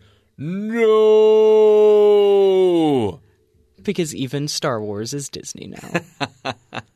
yeah, it's wow. it's getting to be quite the quite the stuff that Disney will sure. have available for them. So, in the couple minutes that we have left, I mm-hmm. do want to mention that they they premiered another trailer for uh, Better Call Saul, which is going to be premiering next month. I'm very excited about that. I actually uh, am more of a fan of this show than its parent show, Breaking Bad. But Breaking Bad also had a strong presence at Comic Con because they're celebrating the 10th anniversary of the beginning of Breaking Bad. Yeah. So they got the whole cast to come, uh, minus Jonathan Banks, uh, who plays Mike. Um, but they were asked in a huge hall, well, uh, whether or not Walt and Jesse would be appearing on season four of Better Call Saul. Because there have been rumors that we're right. going to get some cameos. Who's it going to be? Mm-hmm. And Vince Gilligan, the creator of Better Call Saul, said they will not be Aww. appearing in season four. Boom, boom, boom, boom. Hmm. It's unfortunate, but you know, I would, I would much rather see a solid story than trying to bring in nostalgia and trying to rope people in by just throwing in some cameos that might not make a lot of sense. Now, there are some people that might make more sense, like the brother in law DEA agent Hank, uh, who is played by Dean Norris. That would make sense. As Saul gets more involved in that drug right? circle, he's going to uh, be subject to some investigation, maybe. Mm-hmm. Mm-hmm. And I would not be surprised to see his probably deceased brother maybe in a flashback uh-huh. or like maybe he's like kind of haunting uh, Jimmy. But anyway. If there's any creator that has deserved our respect and deserved our trust for putting together a solid show with a story, it's the folks behind Breaking Bad and Better Call Saul. Whatever they're doing, even if it's not going to be nostalgia driven, it's going to be good. So, Cole, don't worry. Um, before we move on to our main topic of the show today, which is going to be about music in movies. I'm not going to give away more than that. Uh, you kind of teased a little bit about uh, something that you want to talk about. You mentioned the name of a movie, Teen Titans Go to the movies. Correct. And there's so many franchises and reboots, cinematic universes, and sequels that are saturating Hollywood. But by the end of the year 2018, there's going to be 47 new entries into existing franchises. Three of them come out today. Three sequels. It's crazy. While some are concerned with this, uh, what this means for new ideas in Hollywood, Cole Wissinger here is concerned with something different. What should we call all these movies? Let's start with one of the longest running franchises and one to have done it right from the start. Bond, James Bond, hit theaters for the first time in 1962 with Dr. No, and when he donned that classy suit and martini the very next year, he did it in a film called From Russia with Love. This is a franchise so confident in their hero that they don't put his name in a single one of those titles. 2015 did not see the release of James Bond Part 24. Maybe this time it'll be stirred, not shaken. No, it was simply Spectre, and people went to see it. And remember, back in the 60s, when these first ones were coming out, it was the time of Tarzan's New York Adventure, or Tarzan and the She Devil. Over in Japan, they were making Godzilla vs. Mechagodzilla, or Son of Godzilla. Bond was cooking up 21st century names in a 20th century world. But the new millennium gave us a whole new flavor of bad sequel titling. Our friend Godzilla came out with Godzilla 2000 Millennium. And he wasn't the only one to cash in on this cool, modern sounding year in the title thing. Fantasia 2000, Dracula 2000, Blues Brothers 2000, released in 1998, of course. And even the reboot of the TV show Double Dare, rebranded as Double Dare 2000 in this momentous year. But honestly, I don't blame them. Reboots are really tough to name, and if you don't come up with something different, I'll probably just refer to you as Star Trek 09, Planet of the Apes 01, or Robocop 2014, or just the bad Robocop. Yeah, some reboots are worse. and some are better, but they all need to come up with different names at least. If I'm going home to watch The Mummy tonight, you don't know if it's going to star Brendan Fraser, Tom Cruise, or Boris Karloff. Say what you want about the quality of the sequels, at least the Jurassic movies know what they're doing with their titles. The first one was Jurassic Park, and then The Lost World, Jurassic Park. And then they go to the number thing with Jurassic Park 3. And then it's reboot time with Jurassic World, and then Jurassic World Fallen Kingdom. Which means if the pattern holds, we're going to see Jurassic World 3 in the near future. Speaking of these patterns that I love to find, the fact that the bumbling Inspector Clouseau was in Return of the Pink Panther, Revenge of the Pink Panther, and Curse of the Pink Panther back in the 80s, when a little bit later the Halloween franchise also named their second trilogy The Return of Michael Myers, The Revenge of Michael Myers, and The Curse of Michael Myers is fantastic. Now, there is one more series that I have to mention, and it is the one with no pattern, and it even breaks the rule of don't use numbers, and it all works. And it is the Fast and the Furious. They have changed up how they do titles for every single entry, going from using twos instead of TOO for Too Fast, Too Furious. Then they ditched numbers altogether in favor of a subtitle in The Fast and the Furious Tokyo Drift. Then it was simply Fast and Furious. And then all of a sudden you bring numbers back for Fast 5, Fast and Furious 6, Furious 7, and then most recently The Fate of the Furious, which didn't officially have a number, but you're kidding yourself if you think this is the kind of franchise that didn't spell Fate F8 in some of that promo material. Which went over, by the way, way better than when the Fantastic Four reboot tried spelling fantastic with the number 4 in the middle of it and that was only the third movie, oh, that's a mess. But The Fast and the Furious do it just so well. That is your gold standard for sequel naming.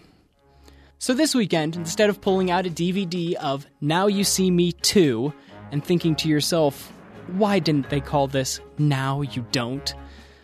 Go watch Mamma Mia, Here We Go Again. See, I don't know if it's going to be good or not, but I do know a great sequel title when I hear one.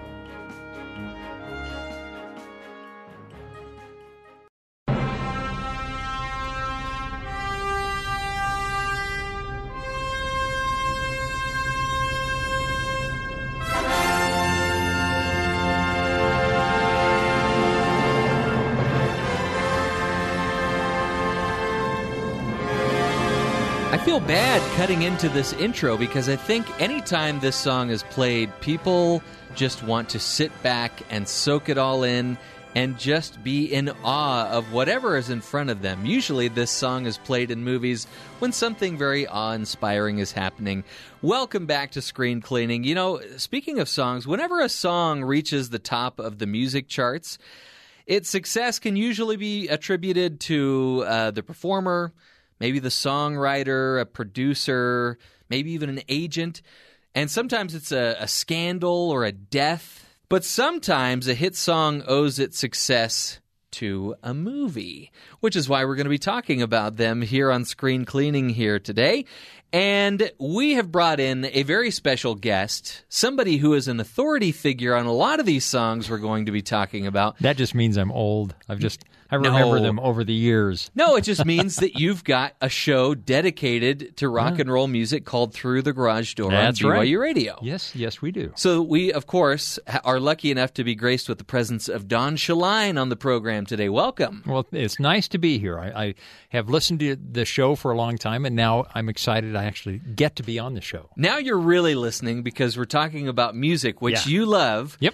And I, I want to set a couple of ground rules here. We have a couple of criteria for our discussion here today. We wanted to look at movies that were made either more famous by being in movies or The songs that were Right. The songs were made more famous because they were in a movie, or maybe these are songs that used to be a hit, but maybe people forgot about them or forgot about the performer. But then when they were put in a movie again decades later, boom, they topped the charts once again. These are not songs, however. These are not songs that were written specifically for a movie. Those those songs are disqualified. We'll save that conversation for another day. Really? Okay, mm-hmm. that should be fun. And we've each got three picks, and we're going to let Don start with his first pick, and you may have already heard it coming into the program. Yes, we, we opened with that. And, and my, I so cannot speak German, so I won't say this the way it really should be said. I had one of our staffers here say it, and it sounded almost German.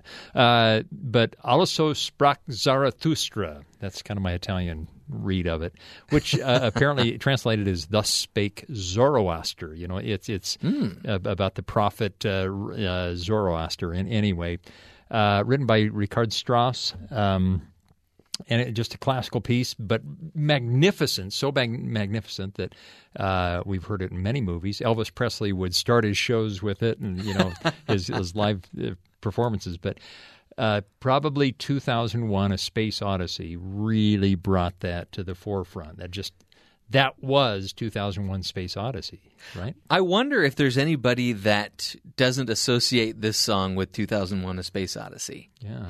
And whenever you see it in movies now, they're not doing their own thing with it. They are spoofing Stanley Kubrick in Yeah, 2001: A Space Odyssey. Probably, yeah. It's it's some uh, underplayed moment in the movie, and it's like, okay, this is not all that great, but they put that music on, and it's like, wow, Now that's it's epic. Yeah, this this brings up a really interesting point about film scoring as well because there was a score supposed to be written originally for 2001 but when they heard this song and some of the other classical pieces that they used it stuck to what was being edited and used in the film even though for all I knew when I first saw 2001 I thought all this classical music was written for the movie it was around first and then got repopularized by being in this great movie Right. And, you know, anytime you listen to the song, it really is awe inspiring.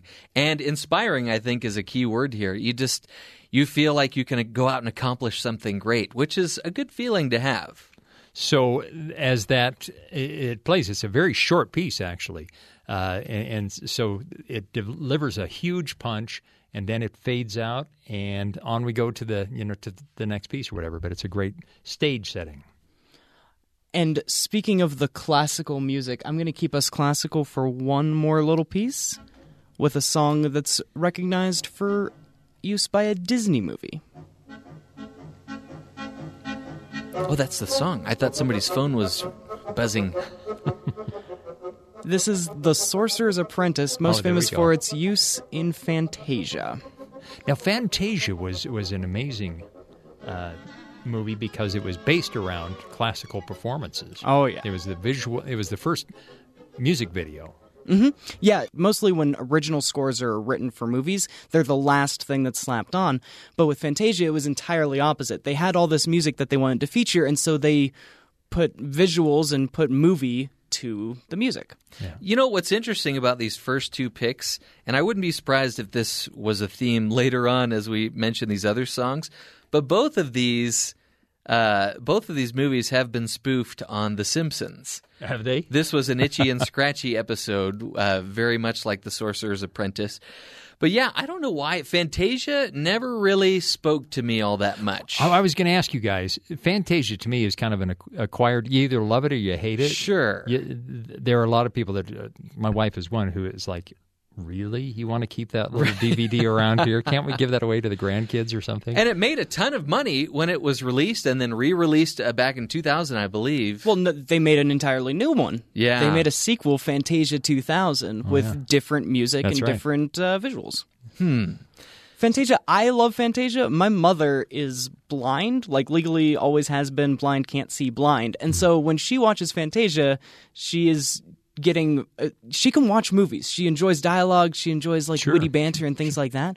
But Fantasia, I think more so than any other movie really blends the two, audio and visual Sure. so seamlessly that you have to have both to really enjoy it. yeah, I, I love it. It's just kind of a visual sound experience. Yeah, but I think if I had to choose, uh, you know, I might. This might be a good piece to to doze off to sleep to. well, then I'll I'll bring Night at Bald Mountain. there you go. That'll wake him up. We'll, we'll get you woken. But up. it gets back to Ave Maria after that, so he's back asleep. You know, Cole, here's something else that'll wake you up. Uh, when I was in college and even in high school, I was very much a uh, romantic comedy type of guy. I was very much into the very dramatic proposals, asking a girl to the dance, asking a girl to be my girlfriend. Like that was a thing. You had to ask them officially to be your girlfriend. And in college, I put this next song on a tape. And when I was embracing my then girlfriend, I very slyly pressed play in my pocket, and this is what came out of the speaker. This, of course, is Kiss Me by you Six. sly guy. oh man. Uh, She may have laughed, and that's I think that's the response I, I was, was going going say for. this little tinny Yeah. speaker.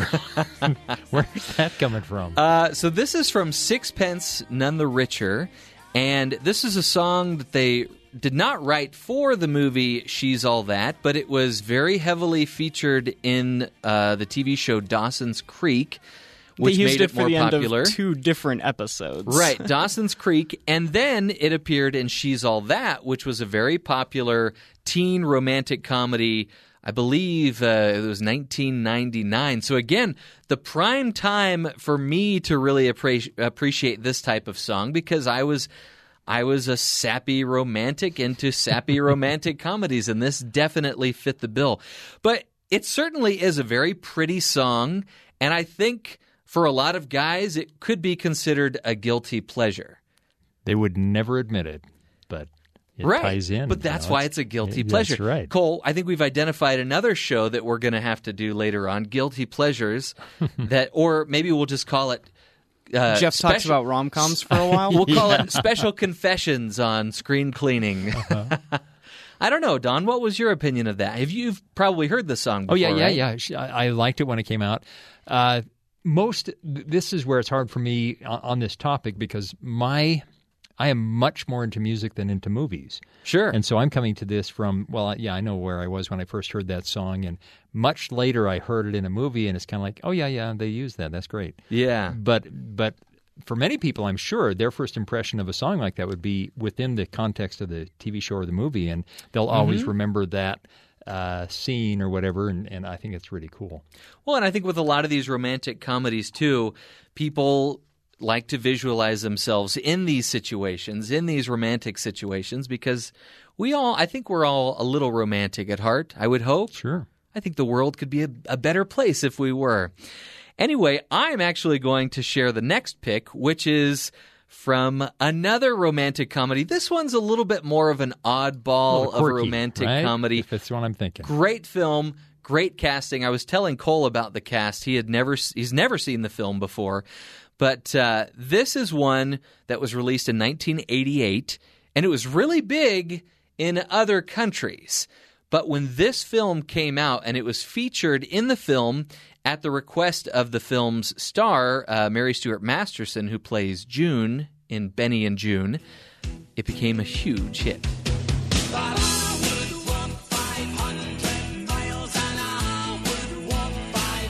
Okay, I'm just going to go out and say that this is another guilty pleasure, I'm sure, for a lot of guys. And for every woman, this is the epitome of romantic love songs because, yes, they want that type of a man that would be willing to walk a thousand miles, that would be willing to do the dishes every once in a while, right? Well, now you draw the line at dishes. right? now, you know this song though. I love the Proclaimers, and I, I I've always loved this song because they're so darn enthusiastic about it. They're just, Absolutely. I would walk. You know, they're, they're right there, man. I, uh, I just love how they they attack that song. Right, and it's it's such a perfect fit for this movie too. If you haven't seen it, it's this woman who kind of struggles with some mental health issues and she has an older brother who's her caretaker who is really at a point in his life where he's not sure if he can take care of her anymore. And she is at a point in her life where she wants to be a little more independent, go out on her own. And uh, it just so happens that this very oddball character who doesn't really have any mental health issues. He's just, really weird. Is that the Johnny Depp? That is the Johnny Depp character, and he there is a lot of homage that's paid to uh, Charlie Chaplin Yeah. in this film that just really makes it charming. It's interesting. I told Cole an interesting tidbit about this movie. I'm sure you've seen it, right, Don? Yeah, it's been a long Uh, time. she uh, she makes grilled cheese sandwiches with, an, an iron. iron. I remember and that. she mashes her potatoes with a tennis racket. Well, for the sake of time, they had to delete a scene where she cooks a lobster in a dishwasher, which I would have loved to have seen. I don't know. PETA may not have appreciated that, but uh, what a great song! And I think you hit the nail on the on the head, Don. And just when you are an artist of any kind, whether you're a comedian, whether you're a singer, a performer, people aren't going to appreciate it as much unless you completely commit to it and you sell it. And that's what the it. Proclaimers do in Oh, this yeah. song. Yeah, yeah. Now, can I talk about uh, a song that I first heard in a very appropriate place? I was in Italy in the early 70s and uh, listening to, I, I actually got a cassette of the top 10 songs on the Italian pop charts. All Okay. of them but one Italian. Totally Italian artists and Italian pop stuff. There was one song that the title was Italian. It was called Mamma Mia by a Hmm. Swedish group, ABBA. I think I've heard of it. Have you heard that one? forget everything. Whoa, mamma mia, here I go again. My, my, And you'll notice. Don, that we very specifically chose the Meryl Streep version from the film Mamma Mia. Yeah, yeah, yeah. And and I loved it. It was a peppy tune and Mamma Mia, you know, it was right there in the context, but it didn't get near the chart uh, status that it got after it got into the movie, of course, the Mamma Mia movies with uh, with Meryl Streep. And I don't know if you knew this, Don, but Mamma Mia actually came out the same weekend as another huge film. And you would have thought that everybody's going to see this other film and Mamma Mia is just going to bomb. Not the case. For the people that were not going to see The Dark Knight, which came out on the same weekend back in 2008, Mamma Mia wa- that fit the ticket for all the other people, and it did very well. Yeah. So much so that, that counter programming. Yeah, Right. that, that's right. You, you want something a little lighter here? Well, here's Mamma Mia. So, I mean, you mentioned, Don, that it wasn't as popular uh, the first time around. I mean, i- that could be because some of the other songs on that album were a little more popular than Oh, yeah. Mamma Mia itself, right? Yeah, yeah, and and uh, ABBA, ABBA was uh, was huge. They, they, they were uh, cranking out hits all over the place, and so you know it, it was still a hit, but one of the many hits that ABBA was putting out, and so it, it didn't really stand out as much on its own un until it had a title in a movie like that. Well, I it hasn't convinced me to see the movie yet, and I really don't want to see the sequel. um, that's not my cup of tea, but I do love ABBA, and I would also consider ABBA another guilty pleasure for me. you're right. anyway. You're right. Guys admitting they like ABBA, that's that takes a lot of guts. You know. It's almost on par as admitting that you like Ace of Base, but I really truly feel that every guy likes Ace of Base as well. Because they're so enthusiastic, Well, like they what are. you were saying. They are. All right, Cole, I think you've got our next pick. I do, and we've kind of reached the cover portion of our program today. We have Meryl Streep singing some ABBA for you, and then we have a re release of a very old folksy song for my next pick.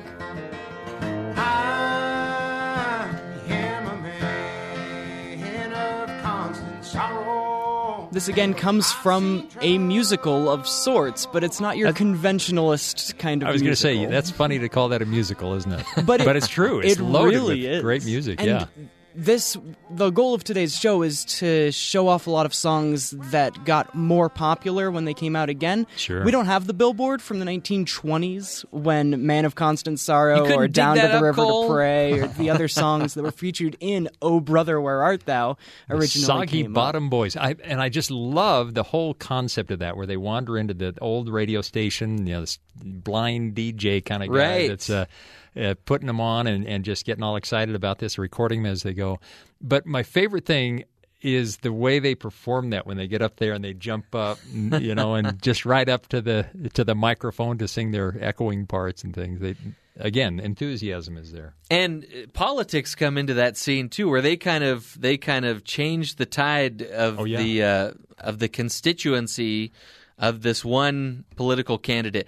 I I'm sure Don, you've probably heard this song before. Oh brother, No. where art thou came out. You hadn't. Nope, nope. That was that- Interesting. that's true. That is my first time. A lot of these songs I had heard before, but that was the first time I'd heard. And that makes How a lot of that? sense because you described. Uh, f- for people that this is their first exposure to these songs as the movies, is you can picture so well the scene that it's happening. they're and singing, so yeah. when you described them coming up to the can, I was thinking, I don't think Don's heard this before that. No, you're that right. makes sense. You're right. Can you imagine the joy, like the the original songwriters, if they were looking down from heaven, seeing how popular this song and this entire album became?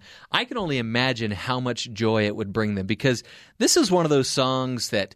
A lot of people probably don't remember who the original songwriter was. It just kind of passes from one performer to the next. It might just say traditional down at the bottom. Right. Right. yeah, right. right. But this song was a huge hit, and I believe the album, the soundtrack, won a Grammy Award. So deserved it. I mean, this is I mean, this is the power of a good movie when you can shine a big light on music that has been completely forgotten or you're helping people discover for the first time. There's a lot of power in that. I have a very oddball pick, also featured in, In a romantic a romantic comedy. comedy. One that is the, a romantic comedy that's not as obscure, but this version of this song might not be as familiar to you. The best things in life are free, but you can give them to the birds and bees. I want money. Now, Don, I know you've heard this song sung by the Beatles. By the Beatles, but that, they didn't write it either. Right. Yeah, yeah. Yeah. Have you ever heard this uh, cover Yeah. of the song? You have. I have, yeah. It is so much fun, and it is on one of two volumes of a soundtrack for The Wedding Singer. The Full Wedding Singer. like 20 other songs Oh, that yeah. I like That's a- more that's than a money. I think I remember reading originally they had about 50 hit songs in this movie. It could be an over exaggeration, but I believe it, though. so many hits in this movie that they couldn't possibly put them all on one soundtrack. And this song was kind of a modest hit when it came out on the charts in the United States back in the 80s. But when The Wedding Singer was released in 1999, 1999, by the way, is Cole's favorite year for movies. And when it came out in 1999, I believe the soundtrack peaked at number 22 on the Billboard charts, which is, which is pretty respectable. Sure, sure. Um, I'm going to do you 21 better with my next pick, but keep Whoa, talking. okay. So, I mean, this is a, this is a movie that you could you could just roll off all the great hits that are in this. You you make my dreams by Hall and Oates was in it. You Spin Me Round, White Wedding, True by Hungry Spandau Heart, Ballet. Video Killed the Radio Star. I can list them off because I wanted to prove to you that with all these options and with everything that Adam Sandler is covering as well in this uh, program as well, there are so many other songs you could have picked, Jeffrey. Why money? Well, I chose this one because, as I mentioned at the beginning of the program, the the criteria for this discussion were it had to have either improved because of the release of the movie, or it was a song or a performer that maybe people forgot about and it reintroduced them to it. But I want to mention another song which is not an 80s song by Kool and the Gang, one of my favorite songs, which is Ladies Night, my favorite version of Ladies Night, Jon Lovitz as the competing wedding singer. When Adam oh, Sandler decides he's retiring from singing at weddings, they're going to hire Jon Lovitz to sing at Drew Barrymore's wedding. And if you can imagine Jon Lovitz being really creepy and uh, croony esque, I guess, then you've got Jon Lovitz in one of the best scenes of the movie. And that's my pick Money by the Flying Lizards. The Flying Lizards. I was going to say that's who pulled that one off. so, Cole, you said you were going to do me one better with your pick. What have you got in mind? Well, this is coming from the number one album whenever it was released as the soundtrack for the movie. Notice how he kind of rubbed in that number Yeah. one, not, Not number, number 22. 22. Because your goal was to get it higher, and that I did. This is, I'm going to lead in with the scene from Guardians of the Galaxy Volume 2. I'm finishing this so we can listen to tunes while we work. How is that a priority? Blame Quill! He's the one who loves music so much. No, I actually agree with Drax on this. That's hardly important right now.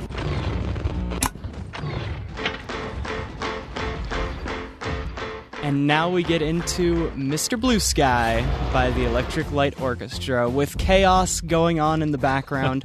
This song represents important. so many important things that I want to talk about music and movies because First of all, it does one of my favorite things where the visuals don't match up with the sound that you're hearing for Right. a purposeful reason.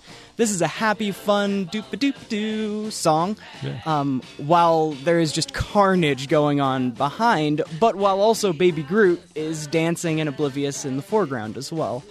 That's fantastic. And then also, all of the songs in Guardians of the Galaxy, Volumes 1 and Volume 2, represent diegetic music. And What this is is, that? I get I get to teach for a second here. Is that different from dietetic? Oh, Yes, a little bit. When um when music is diegetic in a movie, it means the characters in the movie can also hear it. Oh. So we've had songs where they're just kind of playing. I know with Benny and Joon, 500 Miles is just kind of playing in the background. Right. But the whole point of Rocket talking about getting the speakers hooked up so that they can listen to the music is that while we're listening to this music, the characters in the movie are also listening to the same music. It's a twist that you can put on incorporating sound and music into your movie. And it is actually helping them with their task at hand. Yeah. Right? It's Oh, kind yeah. of saying, hey, okay, we're getting this job done because we got the tunes on. Mm-hmm.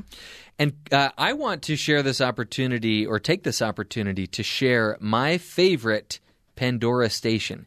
If you want to hear hit after hit after hit and not have to fast forward through any of the songs, type in Electric Light Orchestra on Really? Pandora. You will not be disappointed. Uh, that, they just make you smile. Whenever you hear the Electric Light Orchestra, you just kind of you smile. One of the few bands and albums that you can put on where, again, you're not going to fast forward through any of the songs. You just like all of them. I, you know, it's it's probably not my favorite ELO song. Definitely up there. I also love "Don't Bring Me Down." But again, I think you're right, Cole. A, a good song like this can just make you happy, and coupled with Baby Groot, who makes everybody happy. Such a great character universally because he doesn't really say anything. No, no. It's, it's all about his inflections and his actions. So, Don, uh, we now I get the last song, would like I? to end with a song that really is the whole reason we're even having this Is it- is conversation. Is this where the show came from? Absolutely. when you talk about songs that were made even more famous by appearing in a movie, this has got to be number one on everybody's list. I see a little silhouette of a man. Scaramouche, Scaramouche, will you do the fandango? Thunderbolt and lightning, very, very frightening me. Now, while not exactly any everybody would associate this song with the movie Wayne's World, a lot of people would. With a lot of people would. I, I loved it when it first came out. I actually was out of the country, back to the Italy story. But I, I when I came back to the country, this was had already been on the charts, and I discovered it and went totally wacko. I just would love to play that over and over because it was so amazing. But it still felt a little bit underground, a little bit like, uh, yeah, it's a little too weird for it to be a hit. Sure. A little too long to be long, a hit. and you can't dance to it, all that kind of stuff. But then Wayne's World came out, and the guys, you know, just bobbing their heads and rocking out to it, and it was like the whole world said, "Yeah, we can do that same thing," and it it totally had a real, a brand new life again. I think you you brought up a good point that it was it was kind of hard to categorize, kind of weird and Yeah. long. Yeah. It probably drove radio DJs up the walls. Totally. Like, how am I going to play this six minute song and Yeah. not having people turn the channel? right? And it changes the speed and this Mamma. Mia and Figaro and what? Uh, Yeah, If you look, if you look closely at that scene when they're bobbing their heads, especially Dana Carvey and Mike Myers, who are sitting in the front seats, they they're not as enthusiastic with their head bobbing as the guys in the back because their necks were hurting so bad from having to bob their Do heads up and and down again, again, and again. Yeah, and uh, Mike Myers was just not happy. They were in so much pain doing this scene. that is funny. So so rock and roll, you got to be careful. You got to pace yourself when you're doing your head bob. And a, a little bit of sad news in that Freddie Mercury did not live to see this movie and what it what it did to his amazing song. But I did read that he did see this head bobbing scene with Bohemian Rhapsody in it, and he approved of it. Yeah. So that is good. And the thing I'm really excited about is the, there's a movie coming out. We don't want to talk too much about the movie. We don't really even know what it's going to be rated, but it's called Bohemian Rhapsody. Oh yeah, I've seen the a previews song for that. has that had such an impact that the biopic about Freddie Mercury is called Bohemian Rhapsody. If you look closely, I don't know if he's a, a, a band manager or if he is like a radio DJ or something, but there's a, a heavier set guy with a curly curly hair and he says the song goes on so long it's 6 minutes and it's a person speaking with a British accent by the name of Mike Myers. Oh, is it really? Yep. So that is clearly uh, a Little tip of the hat Yeah, to Mike Myers and helping them uh, make this song even more famous than it really was because the filmmakers wanted to use a totally different song. Can you imagine that scene with a different song with, for say, a uh, Guns N' Roses song? Yeah, you, you you'd get some of the bombast, but not nearly that, Right. which is just you know all of the different parts and them mouthing the whole thing. Yeah. It was. I'm not sure which one it was going to be, but it was going to be a Guns N' Roses song. And Mike Myers threatened to quit the movie. Wow. Over this, he said it's got to be Bohemian Rhapsody, and he felt that strongly enough about it. And this is a guy. This is his first movie. Can you imagine the gall of him threatening to walk out over Yeah. this? Who are you?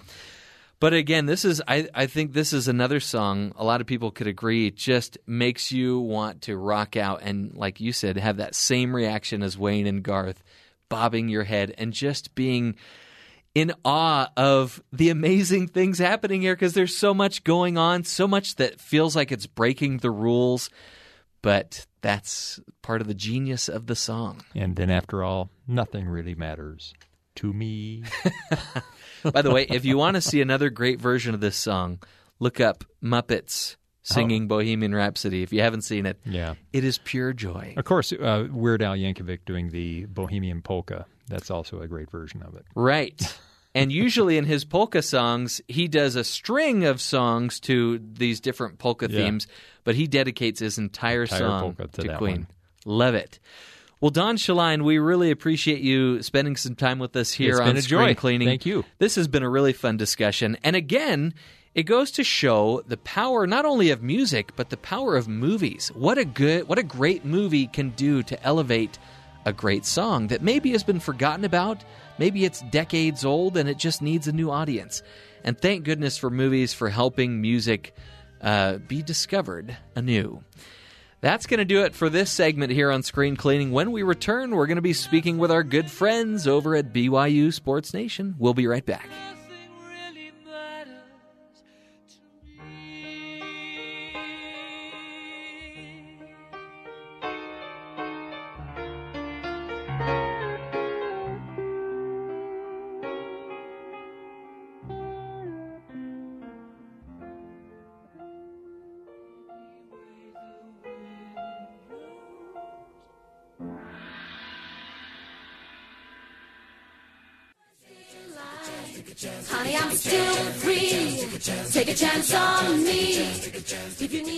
Cole, about a year and a half ago, I took a chance on you when we started Screen Cleaning. Sorry, Jeff, that, I that can was always the best. trust you for a great segue. that that's was for the sure. best I could come up with on short notice. Um, you're obviously playing this music because you mentioned Mamma Mia, Here We Go Again earlier on the program in your segment where we were talking about sequel titles. And this is one of your favorite sequel titles of all time. It is because. It, so, first of all, the lyrics to the song go, Mamma Mia, here we go again. Exactly. And also, if you want to create a great sequel title, you're going to do it again. You know, they often use two, T O O, or just the number two. Sure. Um, but saying Mamma Mia, here we go again, we're doing the movie again. And That's right. Honestly, they used a lot of ABBA's songs in the first one, so I'm expecting to hear a lot of them again as well. I think it's a great sequel title. Now, Cole, usually you and I try to review the movies that are coming out over the weekend. Neither you nor I did see this film, but I went and saw a different film last night, and when I came out of the movie theater, somebody was clearly excited that they had just seen the film, and they must have liked it because the windows were rolled down and they were singing at the top of their lungs uh, to uh, Dancing Queen which I believe is one of the songs in the film. And it's doing quite well, uh, critically speaking, because it has a much better rating than the Than the original. first one. Yeah. So yeah, it's one of the rare sequels that that improves on the first one. And I was a little sad that you didn't mention my favorite sequel title, which uh, it's sad because the sequel title was the funniest part of this sequel. The movie was quite disappointing, but the title was genius, um, which is a little ironic because it, It's a dumb movie. it's a dumb movie. It's called Dumb and Dumber 2, spelled T O. So it's genius in its stupidity. Uh, yeah. And it's not, and it's also funny because it's not the second one either. There was Dumb and Dumber. But that's not canon.